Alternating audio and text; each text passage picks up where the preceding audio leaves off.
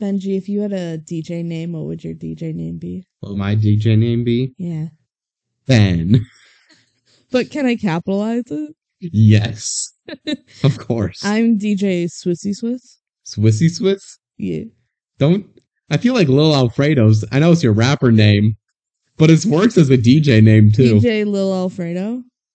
I think just Lil Alfredo. They don't all say DJ at the beginning. Only DJ Union Max does that, and DJ Lucas Scent. Wasn't there a third one? We'll get to that. I I think it should have DJ. I, I think if you don't have DJ, are you a real DJ? Well, I know what my DJ name would be. What? DJ Khaled. I'm pretty sure that's not taken yet.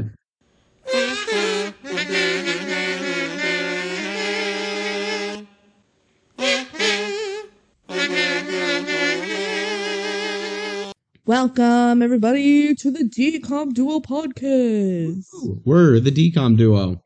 I'm Kelsey. I'm Benji. We're the Decom Duo.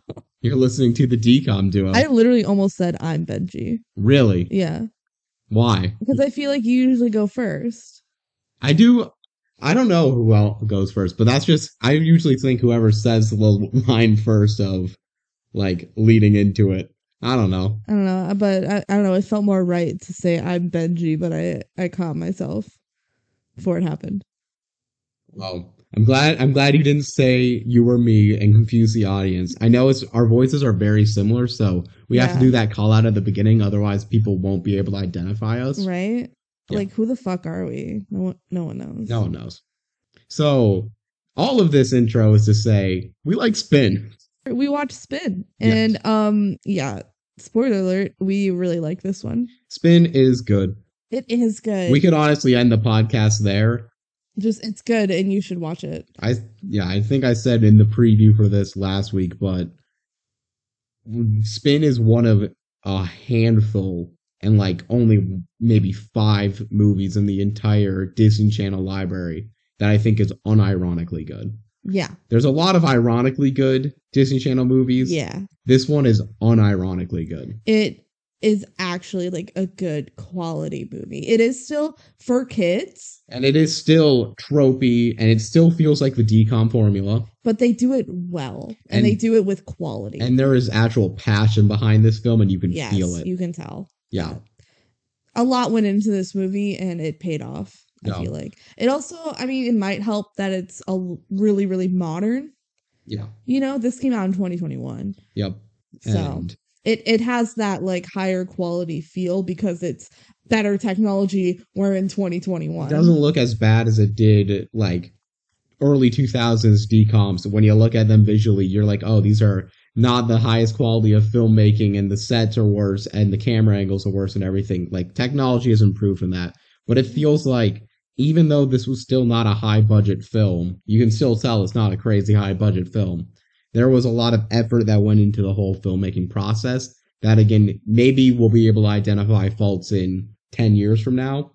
But Mhm. I feel like compare this to the movie that came out like right after it, the Under Wraps remake. yeah this is better This looks that. better. It it does it looks better i would say even i don't know i think i'm just going to say this now because i don't really have a good part to say it later when they have like the phone stuff like projected it's Mhm. not like cheesy text bubbles or anything i like the way they did it where it's like kind of see-through That's a hard thing to get right. This, yeah, this is a weird thing to talk about now, but let's just talk about it now. yeah His first five minutes, let's go. let's analyze First like three and a half minutes for people watching on one and a half time speed. yeah we're just going to analyze their like graphic design decisions Yeah, I that's something where when we moved in the modern age, it became very obvious that hey, we're gonna have to show text messages on screen in Yeah. some capacity. it's either that's how zoom- humanity talks now. yeah, it's either you zoom in on the phone or you put it on the screen somehow. And there's not we're still like struggling as a filmmaking, film watching community to come to terms with how to best do this. Yeah. And the way this film does it is one of the better ones that you see. I like the style that they chose. Yeah. It feels more natural. The characters speaking in this movie act and feel and talk like actual people Yeah. for the most part. They do. There's some people who are quirky, probably too much, but it's in an endearing way. Yeah. I still like enjoyed it. You know, uh, they weren't like, oh my gosh, look at me, I'm quirky. Like I actually enjoyed what they were saying and thought they were funny. So I don't know. That's me. Um, should we get into the factos? Well, first, we should do our fan mail. Oh yeah, uh, fan mail time. Would you like to read the fan mail today? I would love to read the fan mail. Just kidding, there is no fan mail. Somehow, I can't believe nobody wrote in for frenemies yet, even though, uh, fun fact, we are recording this before frenemies has even dropped. But you guys should be on top of it. You you should have wrote in before we even released the podcast. So Shame what the on heck? all of you, Shame on all of you. Like, get on top of your game. We're on top of our game recording ahead of time. So y'all should write in and just know that we were gonna do that. You got to predict our every move. So anyway, please write us. We're lonely. We're lonely. We want to hear your feedback. So if you want to reach out to us, you can email us at the decomduo at gmail.com. What she said. Yeah. Yeah. All right, ready for some decom duo factos? I think we are ready for the decom duo factos. I actually kind of have a lot today. Oh, which really? I'm excited about because this movie was so recent that there's actually like facts written about it, and then people actually cared more about this one than like Hounded, you know. All right, Spin was released August thirteenth, twenty twenty one. That was three days after your birthday. It is. And also, fun fact: this was the first decom since starting the marathon that we watched the premiere of. Yeah. If you knew our starting time of this, we started during the pandemic. 2020. That probably makes sense. So Yeah. Yeah. So we like heard there's a new decom coming out. We were so excited because we were like about a year in. I think We we were were, about we were just about a year into our marathon. So we're like, oh my gosh, a new decom's coming out. We have to watch the premiere. We made it like a huge event in our house and we like ordered food probably and Mhm. we watched the premiere and it was super exciting. And the movie ended up being good. So that was also exciting. good surprise. Yeah. Um this is the 110th decom release. Yeah. That's going to be our highest for a while until we just randomly and suddenly spin Christmas again. Christmas again. Yeah, I feel like that because the Under Wraps will watch Or the zombies, early Under Wraps. but we have to we have to get through the other zombies. yeah, so this will probably be the most recent one for a while until at the end of this episode when we spin Christmas again. that'll be fun. All right, uh, Spin is directed by, and I am not going to be able to pronounce this correctly, so I apologize up front. Uh, director is Manjari Makijany. Cool. Cool. She is an Indian writer, director, and producer. Um, so from what I could tell, her debut movie was a Netflix movie called Skater Girl, which is about an Indian teen who skateboards. Or she's like from rural India. So he was a boy, she was a girl. From rural India. And can I make it any more obvious? Yeah. Yeah. Yeah. Um she's also worked on Wonder Woman, Mission Impossible Ghost Protocol, Dunkirk, and The Dark Knight Rises, just They- to name a few things. Those are pretty big names. yeah. Yeah. So she's like had her hand in a few things and you know, 2021 super recent, so obviously she can do a lot more. Yeah. She's So, yeah. not retired, I assume. No. She All didn't make spin and go, work is done. I'm I am done." satisfied with life. Yeah, no. All right, our cast. Our main character Rhea is played again. Uh, sorry for this uh, pronunciation. She is played by Avantika Vandanapu. Vandanapu. I think I remember seeing in the opening credits that I think her stage name is just It's just her first name. yeah, yeah. Avantika. Yep. I saw that too. Yeah. Um, she's in several Indian films. Um, apparently she was also in the movie Senior Year, which is that Rebel Wilson movie that came out in 2022. Remember that existing? Yeah, I never watched it either, but apparently she was in that. Um, and she's also a dancer. Obviously, like this movie's so recent, so she still has her whole career ahead of her. Mhm. It's not like usually when we talk about the kid actors from like early 2000s, it's like, what have they done recently? Like, did they do anything as adults? No, they're yeah. It's like she's literally still a teenager Yep. slash young adult. So yeah. Uh, Max is played by Michael Bishop. Literally, he does not have a Wikipedia page. And he was not even listed in Google when you click on cast or spin. He wasn't there. Interesting. I had to dig a little bit to find his name. So, like, he hasn't done anything. He wasn't even listed on Google. What the heck? He's like the second biggest character of the movie. Yeah. And they didn't really He's the care. villain. The twist villain. The twist villain. Yeah, he's the Hans from Frozen a bit. All right. The dad, Rhea's dad, is played by Abhay Deol. Um, he has worked on a lot of Hindi films as an actor and a producer. I couldn't like pinpoint any that I recognize, but he's Are these. Bollywood films or they? what I saw it said Hollywood? Hindi, but I'm I'm assuming like Bollywood is probably accurate. I I I don't know. I didn't do that much research. Uh Nani, who's the grandma, right? She is played by Meera Syal. Um she's actually been around quite a bit. Um she's done a lot as an actor and a writer. Like she had a ton of credits. Not a ton that I recognize, but she's done a lot. Okay. Um, here's the ones I did recognize. Paddington 2. Oh, one of the best films of all time. I know. like genuinely, unironically. I know. Paddington 2 is great. Uh, she was apparently in Doctor Strange. And uh, Yesterday, the Beatles movie. She was the mom. Yeah. Yeah. Yesterday. Oh, I'm gonna give my quick one minute spiel on that yeah, movie. do it. Ugh. Yesterday, I want to love that movie so bad, and I still like it, hmm but it is so close to being like a great movie, but it's not Because of the romance. because of the romance. I feel like if they just deal dig into it as like a historical retrospective while digging into the concept of having a guilt trip. If you haven't seen the film, it's about a guy where he's the only person who remembers the Beatles existed yeah.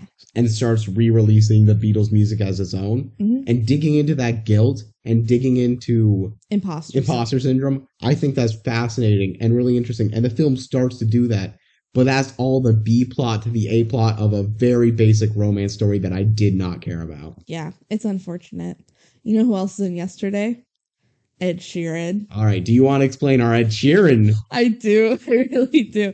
So we have a theory that Ed Sheeran is basically living the plot of yesterday, but with an artist that we are just unaware of Mhm. because we are the general public that doesn't remember the Beatles or whoever this famous pop star was.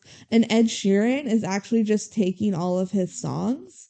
And like, think about it Ed Sheeran is like famously not that attractive. Like that is a famous thing known about him that people Yeah. are like, he doesn't look famous. yes, he is a talented singer, but I feel like people are like, oh, but his songs are incredible. Mm-hmm. Which like maybe he's stealing those songs. And I I started thinking this because when Bad Habits came out, I was like, this fucking sucks. Like, Ed Sheeran doesn't sound the same. What is this pop song nonsense that like it just it didn't feel like Ed Sheeran? I'm like he ran out of songs. I feel like there's a lot of interesting attitudes we could do for this theory as well because just adding on to it, um, his album before Equal was the collaboration album where he would collaborate with an artist theoretically because he remembered artists that were also forgotten with the Beatles. Or he's just like desperate that he's running out of songs. So he's like, I'm gonna collab with this artist and we can come up with a song and then he, I have to do less work. Um, yeah, that's why there's an extreme shift in his tone of that. He was in the movie. He could have just been like doing it as a project to get rid of his guilt. Yeah, what if he pitched it? But he's not telling people he pitched it because then people catch on. Yeah, just stay woke. Ed Sheeran is a fraud, confirmed. Yep. Thank you for listening to our theory. Let's Turn the on. podcast off now. This has just turned into a Ed Sheeran conspiracy theory podcast. Please email us your favorite Ed Sheeran conspiracy theories. All right, let's keep going with the cast. Rhea's brother Rohan is played by Aryan Simhadri. Um, he was in Trevor the Musical, the Okay. like recent one, so on stage. That's cool. And apparently cheaper by the dozen, but the 2022 one. I think I heard that wasn't great, but that's most remakes, so I'm not good at it. great. And honestly, Cheaper by the Dozen isn't that good either. I never watched it. Yeah. I'm pretty sure your sister was like, Oh, yeah. "What? You Uh, haven't watched Cheaper by the Dozen?" Ben hasn't made you watch that yet. And then I'm like, It's it's not that good.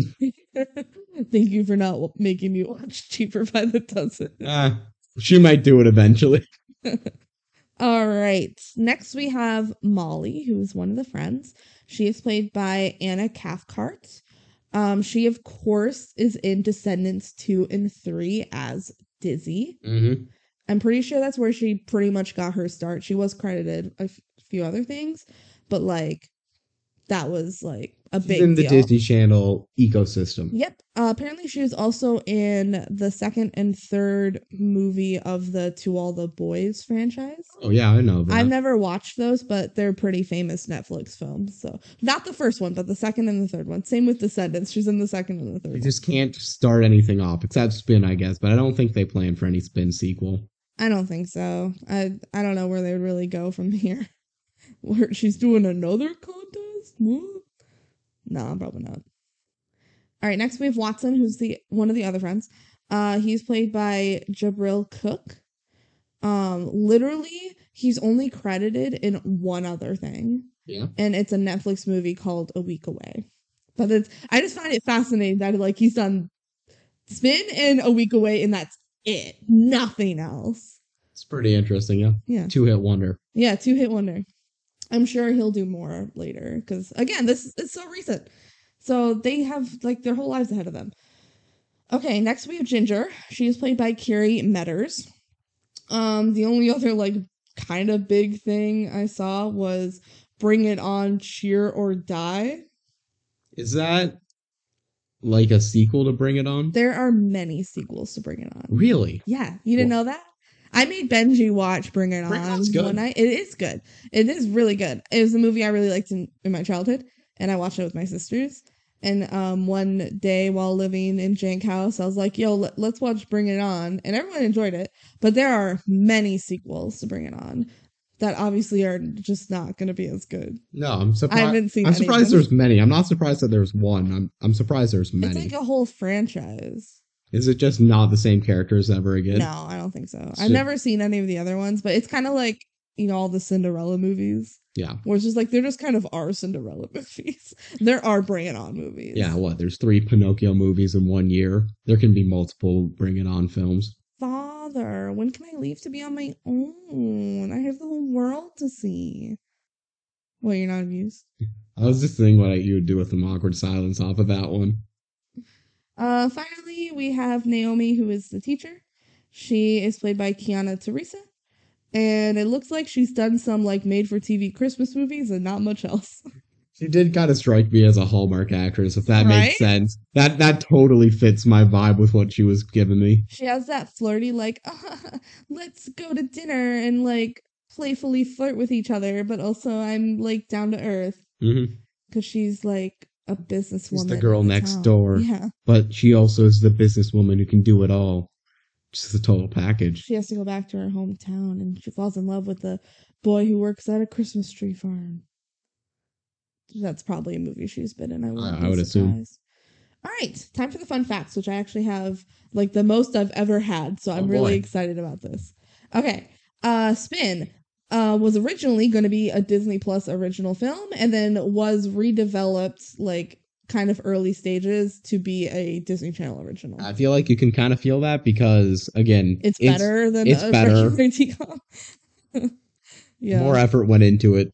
I guess we're saying that Disney Plus stuff is better in general than Disney Channel I think I think that's not necessarily true.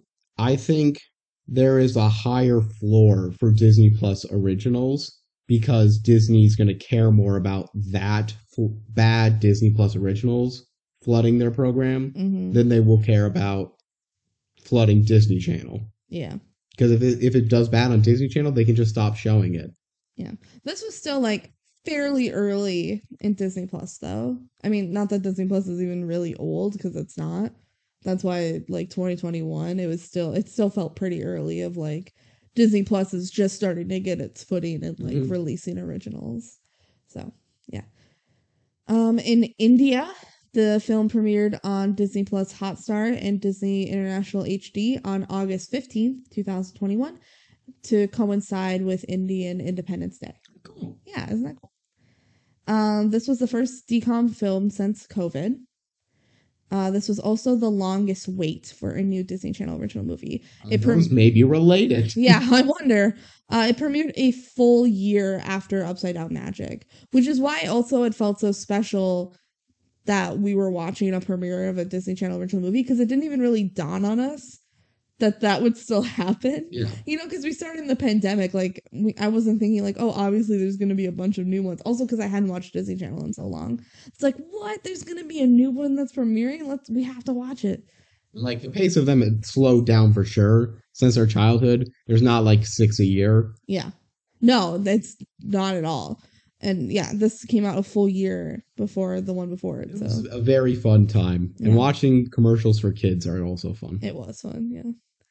Okay. Uh, Spin was part of Disney Channel's Friday the 13th is Fun Lucky Night. Um, Okay. uh, for me. So it was the 13th, so it was a Friday the 13th. That's fun. Mhm. Um, it aired immediately after the like Disney Channel premiere of Toy Story 4, and it was also right before the premiere of Descendants: The Royal Wedding. Yes. I think we'll wait to talk about Descendants Royal Wedding until we talk about like the Descendants, Descendants- franchise. Probably Descendants 3. Yeah. Um, Make, let, make sure we talk about that. We'll give a bonus episode to that if we don't talk about it then. we can do a bonus episode because it's like half an hour long. Yeah. Yeah. But long story short, that's very disappointing. Yeah, I was so excited because we had a new decom coming out and we had another Descendants thing coming out, which I love Descendants. It was a it's a like animated half hour little short thing about Mel and Ben's wedding. Mhm. And yeah, I'll just end it here. I was super disappointed with it. So we'll talk about that another time. All right, finally, um, the film scored 535,000 viewers on its premiere night, making Spin the very first decom to score under 1 million viewers. And that number probably has only decreased because, again, who has cable at this point? Yeah, that's disappointing though. Yeah. We were watching it, Yeah. but Boosted those numbers. yeah, maybe with COVID and it's been so long since there was one, maybe people just weren't interested, which is a bummer. This one is really good, and y'all are sleeping on Spin. Go watch Spin. That's all I'm gonna say. We haven't gotten any emails about how good Spin is, so obviously everyone's sleeping on it. I can't believe there's no emails literally flooding in right now, even though nobody knows that we're watching Spin because we haven't released Frenemies yet. Yeah, this is why you have to prepare. You have to like have your entire thesis ready for why Sharpay's Fabulous Adventure is the best movie in the High School Musical franchise. yeah, and just send it at random intervals on the off chance that we've decided to watch Sharpay's Fabulous Adventure. which we won't do until we've watched the other three High School Musical oh, okay. films. Anytime after we've watched High School Musical. No, but we could have. What if we just roll High School Musical one, two, three, and four next in the next four days, and we record all those podcasts at once? Y'all need to get on your shit. Yeah, get all ready. We're saying. Get Yeah. ready. Okay, you ready for the Disney Plus subscription? No, I'm gonna grab my water. Aw. You, you can entertain the viewers. We're live right now. A little bug on the wall, ching ching. No one to love him at all, ching ching. Name that show, viewers. It's Bluey. You give them time. I gave them enough time. Someone email. Now are you ready for the Disney Plus subscription? You got my water. Let's go. Okay, cool. Rhea discovers her passion for creating DJ mixes that blend the rich textures of her South Asian culture and the world around her. Her life revolves around her eclectic group of friends, her after school coding club, her family's Indian restaurant, and her tight knit, multi generational family. Everything changes when she falls for aspiring DJ Max, and her long lost fervor for music is reignited. Rhea discovers that she has a natural gift for creating beats and producing music, but must find the courage to follow her true inner talent. Oh, this sounds like a decom plot already. Yeah, That really does. If you just listen to the description, I can. I wonder if they like draft up this plot as a Disney Plus original, and then someone looked at the plot and went, "You guys realize this is just the decom formula?" And they went like, "Oh, that makes sense." Oh, girl learns to DJ. But then has to choose between her different priorities in life and motives and family. Yeah, boy learns to surfboard. No, not surfboard. Snowboard. He also surfs Yeah. and must choose between skiing and snowboarding. Question. Why why did Johnny Tsunami go to your mind? It's like kid learns to do a hobby is what I was going for. We learned in Frenemies there are three total plots in DComs. This is not actually true. There's probably like two. There's like the dog decom because that happens a bit. Well, the dog decom's one where it's just like misunderstanding leads to chaos in a friend group. yeah, and then there's like the weird switching lives one. I don't know what that has relation. that to one is other your life isn't um Oh, la- life grass isn't that isn't always greener. Yeah. And then this falls into the middle one, which was I'm doing my hobby, but have to choose Between old hobby and new hobby. and like friend fights a little bit. Like, yeah, that's this one for sure. those those are the three decom plots. I'm glad frenemies is so relevant to literally every other decom. That's good to know. Why make one okay decom if you can make three awful ones? All right. You ready to dive in?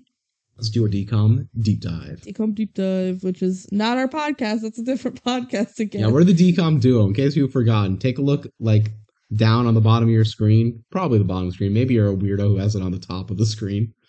Oh, Which you know, no judging. Except I called you weirdo. Yeah, he did. All right. So, spin. We open in on a DJ disc and it says spin and it spins. The letters spin. Yeah. Yeah. Yeah. It's a They say a Disney movie. Channel original movie at like within frame one. Yeah. It's they so early. Yeah. And then it transitions to a restaurant, which is called the Spirit of India restaurant. This Spirit is of India. this is the home restaurant. Yeah, that's their family restaurant. And then we see Rhea, and she puts on some like sick beats and she starts to serve tables because she's a waitress at her family restaurant. Yeah. Woo. Hmm.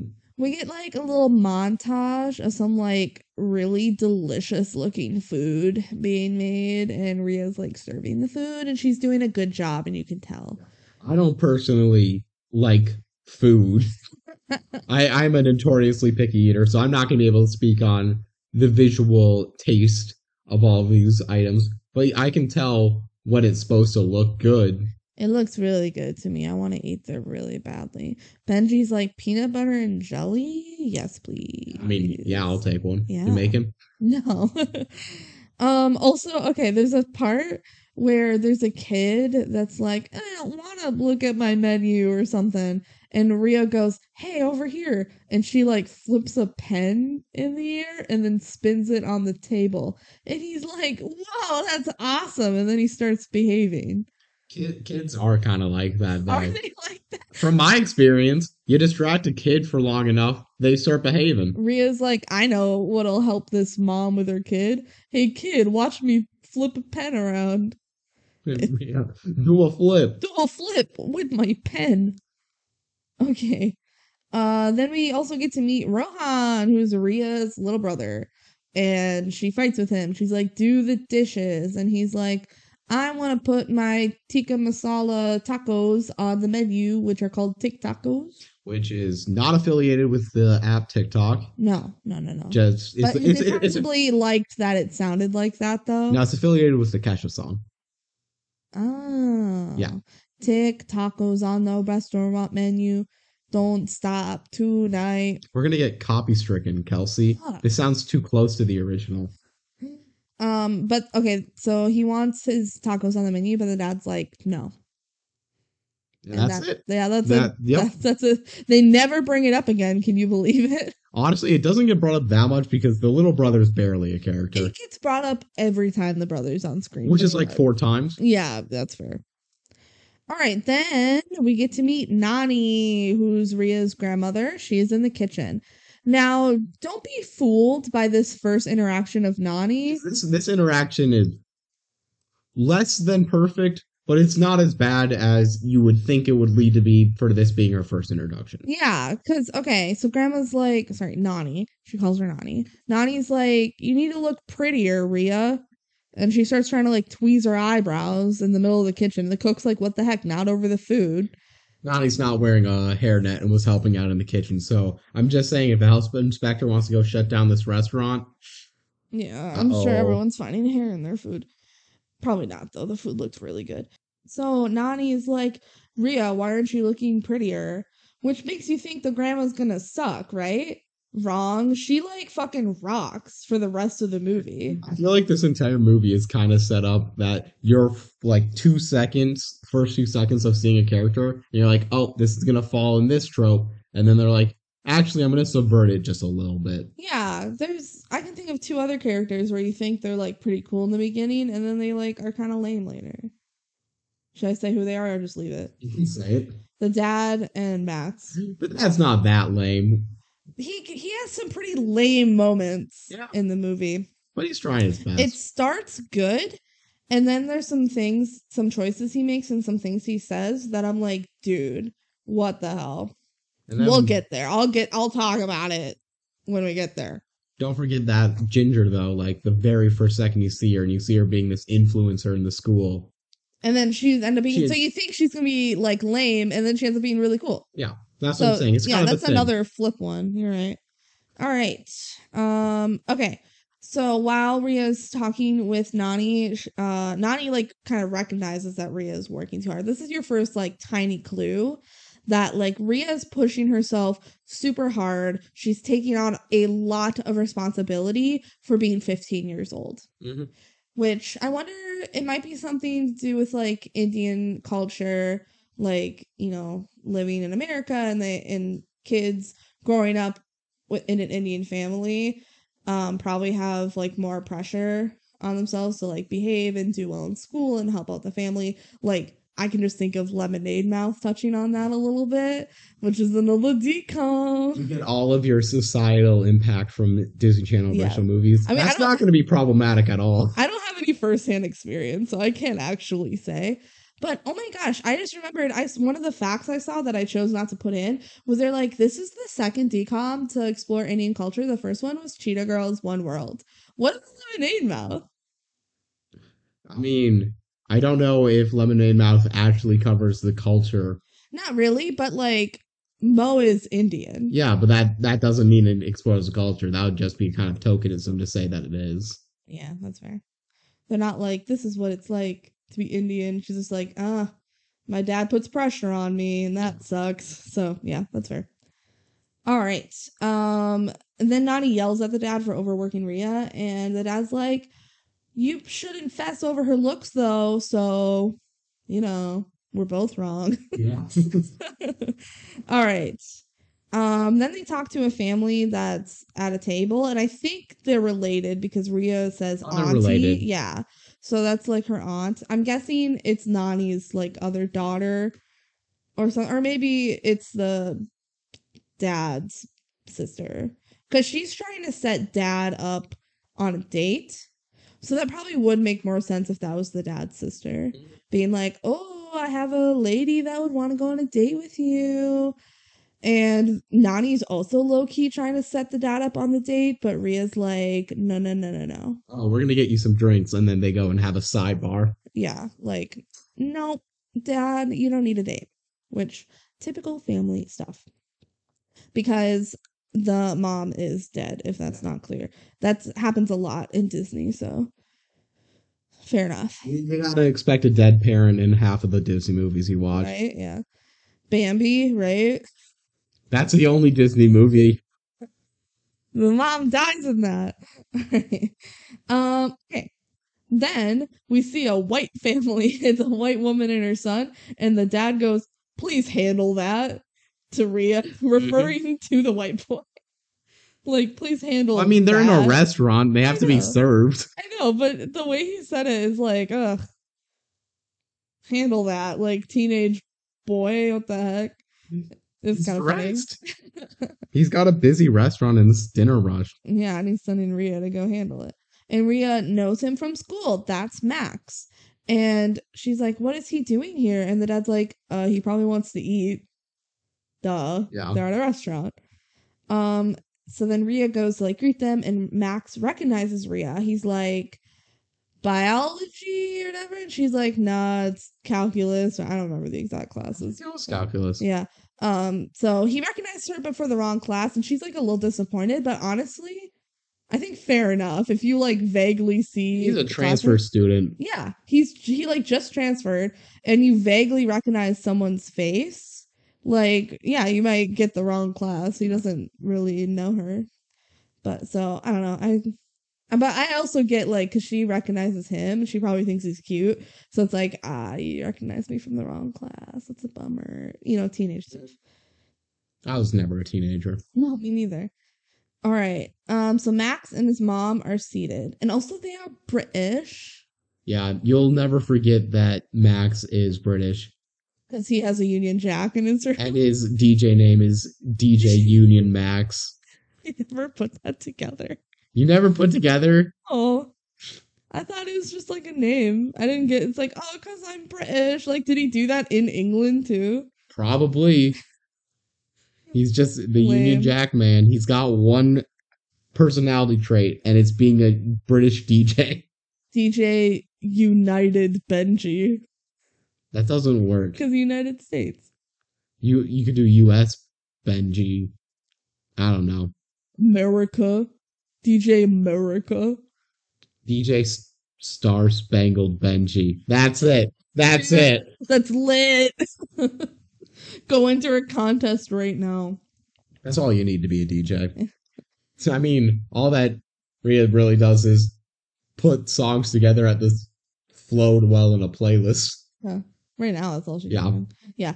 Um. So okay. So they sit down at the table, and Max tries to like Shazam the song, but Rhea's like, "Oh, um, it's this song. It was like just released last night, and apparently Shazam isn't up to date enough." Yeah, come on, Shazam. I feel like that's the exact type of thing Shazam's supposed to be good at. By the way, this is like a knockoff Shazam. It's not actually Shazam.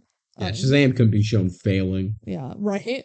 And he's like, "Oh my gosh, what? I how I didn't know that release." And she's like, "Yeah, I like stayed up late and I saw that it dropped and I make the dinner rush mixes." And he's like, "Oh my gosh, I to- also love that artist." And so they're like bonding. Um, and he's like, "We should go record shopping sometime." Just immediately asks on a date. Yeah, right? Well, it it didn't exactly sound like a date, but it kind of also does. So I don't know. Teenage stuff. Um, he's Mom's like, like, can we get some food? yeah, right. The mom's like, okay, enough of the small talk. I'm hungry, which I would also do that if I was the mom. I'd be like, I'm here to eat. If your son was there flirting with a waitress, I'd be like, fucking stop. I'm hungry. Just get her number and let's move on. Mhm. Um, but he's like, let's go record shopping. And Rhea's like, I don't have a record. And he's like, oh, well, I have two because I'm a DJ. Oh my God, so smooth, right? So they're being like really cutesy right now. And this, like, you're fully supposed to like Max right now. And they do a good job of making you like Max Mhm. in the beginning. So props to this movie. That's another reason why this movie is good. Because Max, you know, is gonna be not great later, but they set him you up can to see really nice. why someone would like Max. Yeah. Yeah. You can see why Rhea would like have a crush on him. Yeah. Because he's being really nice and like cute right now. Okay. So then a song starts and it's it's Nani's moment, you know? Time to shine. It's her time to shine. So a song comes on and she starts dancing and she's absolutely killing it. It is so fun. Slay. Yeah, slay. Oh, wait, no, that was last week or two weeks ago. Um, uh, Rhea explains to Max that like this happens every Sunday night. That the grandma just like gets up and dances. So, and other people are like joining in and dancing with her. So it's super fun. And Max says that it's awesome because it is awesome. Cool. All right, so now it's the nighttime and they're back at home and the dad's like, Nani, you need you should stop dancing. And Nani's like, you might as well ask me to stop breathing. Because Nani loves to dance. And then she's like, Rhea's music is so good. And she's just like her mother, because Rhea has a knack for music, and the mother had a knack for music. And the dad gets kind of uncomfortable. Yeah, you should be able to talk about, you know, your wife, Yeah. but and the mom goes like, I feel like I can't even talk about my own daughter in front of you. So it was he still has some grieving to do. yeah. Like the time there's as someone who has gone through loss in a family and stuff like this. There's a lot of things that you can't associate with other people in terms of like everyone's going to grieve differently and stuff like that. But at some point, it needs to be healthy to be able to talk about it. Mhm. And the amount of time that has passed, we are led to believe that this is a step that had needed to have been made for a while. Yeah. Yeah.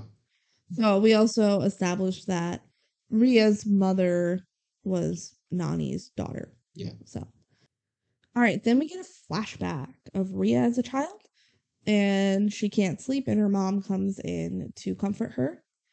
And the mom is like, listen to the street and the sounds because music is everywhere. And they like are listening to some guys talking and she's like it's like music and then they listen to like the cars going over a pothole or whatever and it's music Yeah. She explicitly says it's all music. yeah it's all music and then there's like some singing there's ah, I don't, I don't know i can't i can't remember how it goes but in my notes i wrote ah so there there was some singing And then she walks into heaven. she walks out the door and it's like super bright and then she's like that's heaven yeah she died right then i bet Yeah. We don't know how she died. we don't know how she died um i'm gonna assume she got sick Sick is the most likely solution. yeah I I mean, it could also be like a car accident. Yeah. There's a lot. People die in a wide, die. wide variety of ways. it's sad yeah they don't get into it and honestly they don't need to because that's not what this movie's about Yeah. cool now it's the next day and they're at school and rhea uh walks by max and he kind of nods at her so it's like oh yeah we were, we're like recognizing each other and rhea's friends notice and they're like um okay who is that and um i wrote down that the guy friend so that's watson um his nails are painted and i love that it's becoming like a lot more normalized for guys to paint their nails and that's so fun because i love painting my nails and i think Kelsey's biggest hobby, honestly. I paint my nails all the time, and I think everybody should paint their nails because it's super fun, and you can do all sorts of colors. Behind Kelsey's head right now is probably three hundred dollars worth of nail supplies. Oh, it's it's more than that. Oops, How, how much do you want to guess? I don't want to guess. Oh no! But also, it's been a few years of me collecting this nail polish, so it's not like I dropped over three hundred dollars all at once. Like, and I have a full time job, so I'm fine. I can Yeah, I'm, I'm not I judging you. You're allowed to spend on a hobby. I like my nail polish, and so does Watson. So that's super fun. Okay. Um. Yeah. So they're like they kind of tease Rhea like, "Oh, there's a boy," whatever. And also, uh, Watson designed some kind of jacket or something that he shows them. I don't think this is actually really relevant, but they like he likes like, "Oh, look what I designed." So you know he's like kind of artsy and has good eye for things. Yeah. Okay, and then we meet Ginger, who's popular influencer girl. She's literally like taking selfies with fans and is probably getting paid by Instagram to shill out companies. I don't know. Yeah, so she's like 15, presumably. Yeah. She's like actually a pretty famous influencer, at least in her school. Yeah. Probably in her community. I don't know how big she actually is, like bigger than that, but she has good rapport. Everyone likes to hear what she has She's to your say. regular JoJo Siwa. Yeah. Well, no. but she's actually like super nice and is friends with this group of friends. This is where I want to say that the best thing this movie does right is it actually shows how people acted in high school, at least in my experience. Mhm. So many times in DCOMs, it is all people care about is becoming the homecoming queen, Yeah, and they're the popular girls are the mean girls, Yeah. and like that doesn't really add up to my high school experience. Not really mine. Like there were definitely girls that were catty at my school, but they kind of just kept to themselves. Mhm. You know, I didn't see a lot of bullying, at least from my perspective. I'm not saying it didn't happen, but like I wasn't involved in it and I didn't see it really happening. So I think people just when they're making films about high school, they get too tropey in their remembrance of how school happened. yeah. when really it's just people at the same spot. There are kids, and they're gonna have kid reactions to all these different aspects of things because they're not fully mature adults.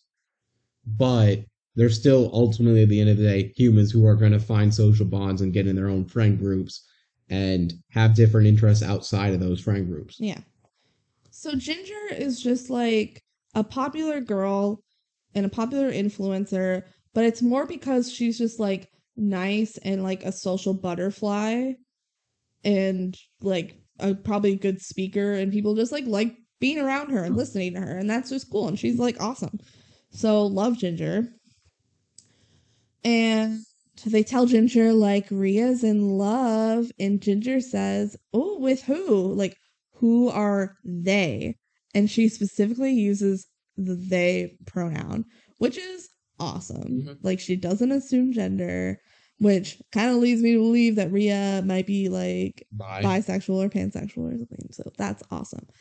Um, good representation, Disney, and it's like just so casual. Mhm. Like that's how it should be. You know, who are they? And then Rhea goes, he is a transfer student and he's a DJ, whatever. And they like tease Rhea about it. It's like, oh, you like him, Mhm. which, you know, is very normal to do. Um, they also explain that there's the Festival of Color coming up, which was Rhea's idea. It's for a fundraiser. It's based on Indian culture. Uh, I forgot the name of it. Holly, Something like that. H O L I. Yeah, Holly. I, I can't remember if it's Holly or Holy, but I think Holy sounds wrong, so I think Holly. Yeah. And uh, Ginger shows them the website that's promoting the event, and it looks awful. So uh, Watson is like, Guess maybe I can help you, but like I'll talk to my manager, and the manager is Molly, and they like kind of nod at each other, and it's really cute. And he's like, Okay, but yeah, you have to give me two pizzas. so they're like, they have good rapport, and they're friends, and they're Mhm. being cute, and I enjoyed it. So there's that. All right, now for coding club. They are all in coding club. Not Ginger, Not but Ginger. And that's uh, again, people have separate interests. yeah, no, she's like the influencer, and they like coding. So Rhea, Molly, and Watson are all in coding club. Um, Molly and Watson are working on a project together, and they present what they're working on. Um, and Molly has the teacher sign a confidentiality agreement, Because it's gonna be, it's gonna go big, obviously, obviously. even though this definitely has already been invented. Yeah. but whatever. Because it's literally just a drone. It's a drone that carries pizza. It is specifically designed to this task, and as you can imagine, it fails. Yeah, it flops, but they're doing their best. And they're And they're it. having fun, and the teacher is like super supportive and awesome. So that's cool. Also, because this is just a club, so like, Yeah. of course she's gonna be supportive. Um, okay, and then Rhea shows her teacher an app that she is making that tracks shit going on in her restaurant. point of say, point of inventory sales thing. I do like she the whole plot point of this is like, hey, this doesn't seem like a fun activity, but I kind of like this kind of stuff. I'm I'm gonna say I actually feel with Rhea here because I'm like, you know what? Designing technology and building something to improve a different part of your life. I think it's kind of cool too. It tracks that is fun. it tracks um what people are eating at the restaurant. She said it's gonna help with them with like with inventory inventory. and ordering stuff. it's and gonna also like I- automatically flag what to buy more of and Yeah. keep stuff fresh. I think I just love data and Yeah. I would love to see like what the most popular dishes are. Or like if there's patterns and when people order stuff. I have a job in data analytics. Literally. this is what I like. This is an interest of mine. I like analyzing data and being figuring out trends and stuff. And even though I do that on a very macro scale in my job, I really like it on a micro scale too. That's like a solid half of the time that I'm watching baseball. I'm just crunching stats about it. yeah. So I'm like, I want to figure out all these different uh, analytical behaviors. And with Rhea so into coding, like I bet she likes data data analytics Yeah. as well. And it's honestly just a little rude of the teacher to be like, Rhea, you're supposed to be having fun. And Rhea's, She- she Rhea's like, this- this is fun for me. I'm just saying, I fully believe it, especially at Yeah. this point. She is later in the movie gonna find a passion that trumps the joy that she has at working in the restaurant. but I do believe she has joy working at the restaurant. I also believe that and it's like she's applying this to her real life which is the restaurant Yeah. and as a teacher i'd be like that is so cool that you're like applying this in real life like as as long as you are having fun and this is this is what you want to do fully support And you maybe it's like not challenging her to think of coding in a different direction, but that's not the critique that is brought up. no she's like you're supposed to have fun Yeah. But whatever. All right. So then at home Rhea shows the app that she showed the teacher that's about the restaurant and he's like really impressed. He's like wow this is really cool. What would i do without you? And rhea's like oh stop. We like need each other. Mm-hmm. You know she's again playing off like no you don't rely on me too much dad um and he also goes you're my favorite daughter and she's like i'm your only daughter is cute banter. it is cute banter like but again, it's setting up still that he is relying on her a lot, and we'll touch on that later. cool. So now it's the next day at school. And oh my gosh, Ginger's freaking out because the DJ she had for like Festival of Color and the little like rave they're having today to promote it. Uh the this, DJ this rave is cool. I know. Uh the DJ was suspended from school. Yeah, he cheated on a history test. That's a no no. Yeah. I had a kid once give out answers for a chemistry test and we all had to retake it. Never forget, Jared, you know who you are. Jared, if you're listening, please atone your sins. I think he got suspended. No? I think we just I mean, he probably got in trouble. I don't actually know. Well, and he was a pretty popular like sports guy too. But he was also smart. He was like honor roll. And he gave a bunch of people the answers to the fucking chemistry test, and we all had to take it again. I was so mad. It might be a method of cheating problem because, like, depending on how it is, I could totally see that being like a oh, that was us messing up, not you messing up. But also, he gave out answers. I mean, it wasn't him cheating; it was him helping others cheat. yeah, I don't know how different that is, but never forget. All right, um, Molly and Watson are like, "We can do it," and Ginger's like, "You can DJ," and they're like, "No, we can beatbox," and they start beatboxing. and it's not great. It's not good, but it's funny. Like the friends are fun. I have a good time. No, I again, they're awesome. Yeah, and then Rhea's like, "How about Max?" And Ginger's like, "Okay, is he actually a good DJ, or are you just saying that because he's cute?" And Rhea's like, "I mean, I've never heard him DJ." Well, she says, "I never heard him spin," because that's like the cool way to say they're DJing. You you spin. Um, but like he seems like he knows what he's talking about. So like, cool. And um, the dance squad like immediately two seconds later find him Ginger and her squad's powers are too powerful. yeah, Ginger is super powerful. Um, so Ginger's like, okay, Rhea, come on, let's go talk to Max. And Rhea's like, what? I'm coming? And she's like, uh, yeah. Don't you want to let the cute boy know that you got this gig for him? And Rhea's like, yep, I do. Let's go. It's cute. it's really cute. Cool. So then they're having, they're in the gym and they're having like a rave. And it's, It's literally just a it's really weird that this happens during the day, which they do acknowledge that it's weird. So I'll let it slide.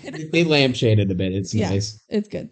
Um, so Max is like setting up to DJ in front of everyone. He's like a little nervous. It's like I don't have all my equipment. Yeah, he just has his laptop. Yeah.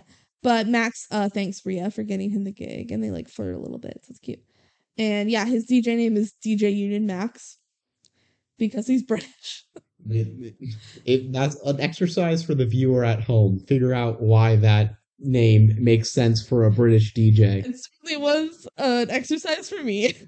We literally talked about the background I of his room. Jack, and then you're like, yeah, like Union Max, and it blew my mind. um, okay, so Max starts a little rave that promotes Festival Color. There's like fucking glow sticks and shit. It is a dark light party. Yeah. The dancers, I feel like Ginger at one point goes like, "Hey, someone doesn't have enough eyeliner on, and I have to somehow solve that issue." When you can't see anyone's eyes that is actually dancing. It's like glow in the dark eyeliner. maybe, maybe That'd that that might be cool. Yeah, Um, but no, the dancing's it's just a fun, it's fun. dark, illuminated Yeah, dance. Like something you would see on someone on America's Got Talent who makes it to the live rounds, but no further than that.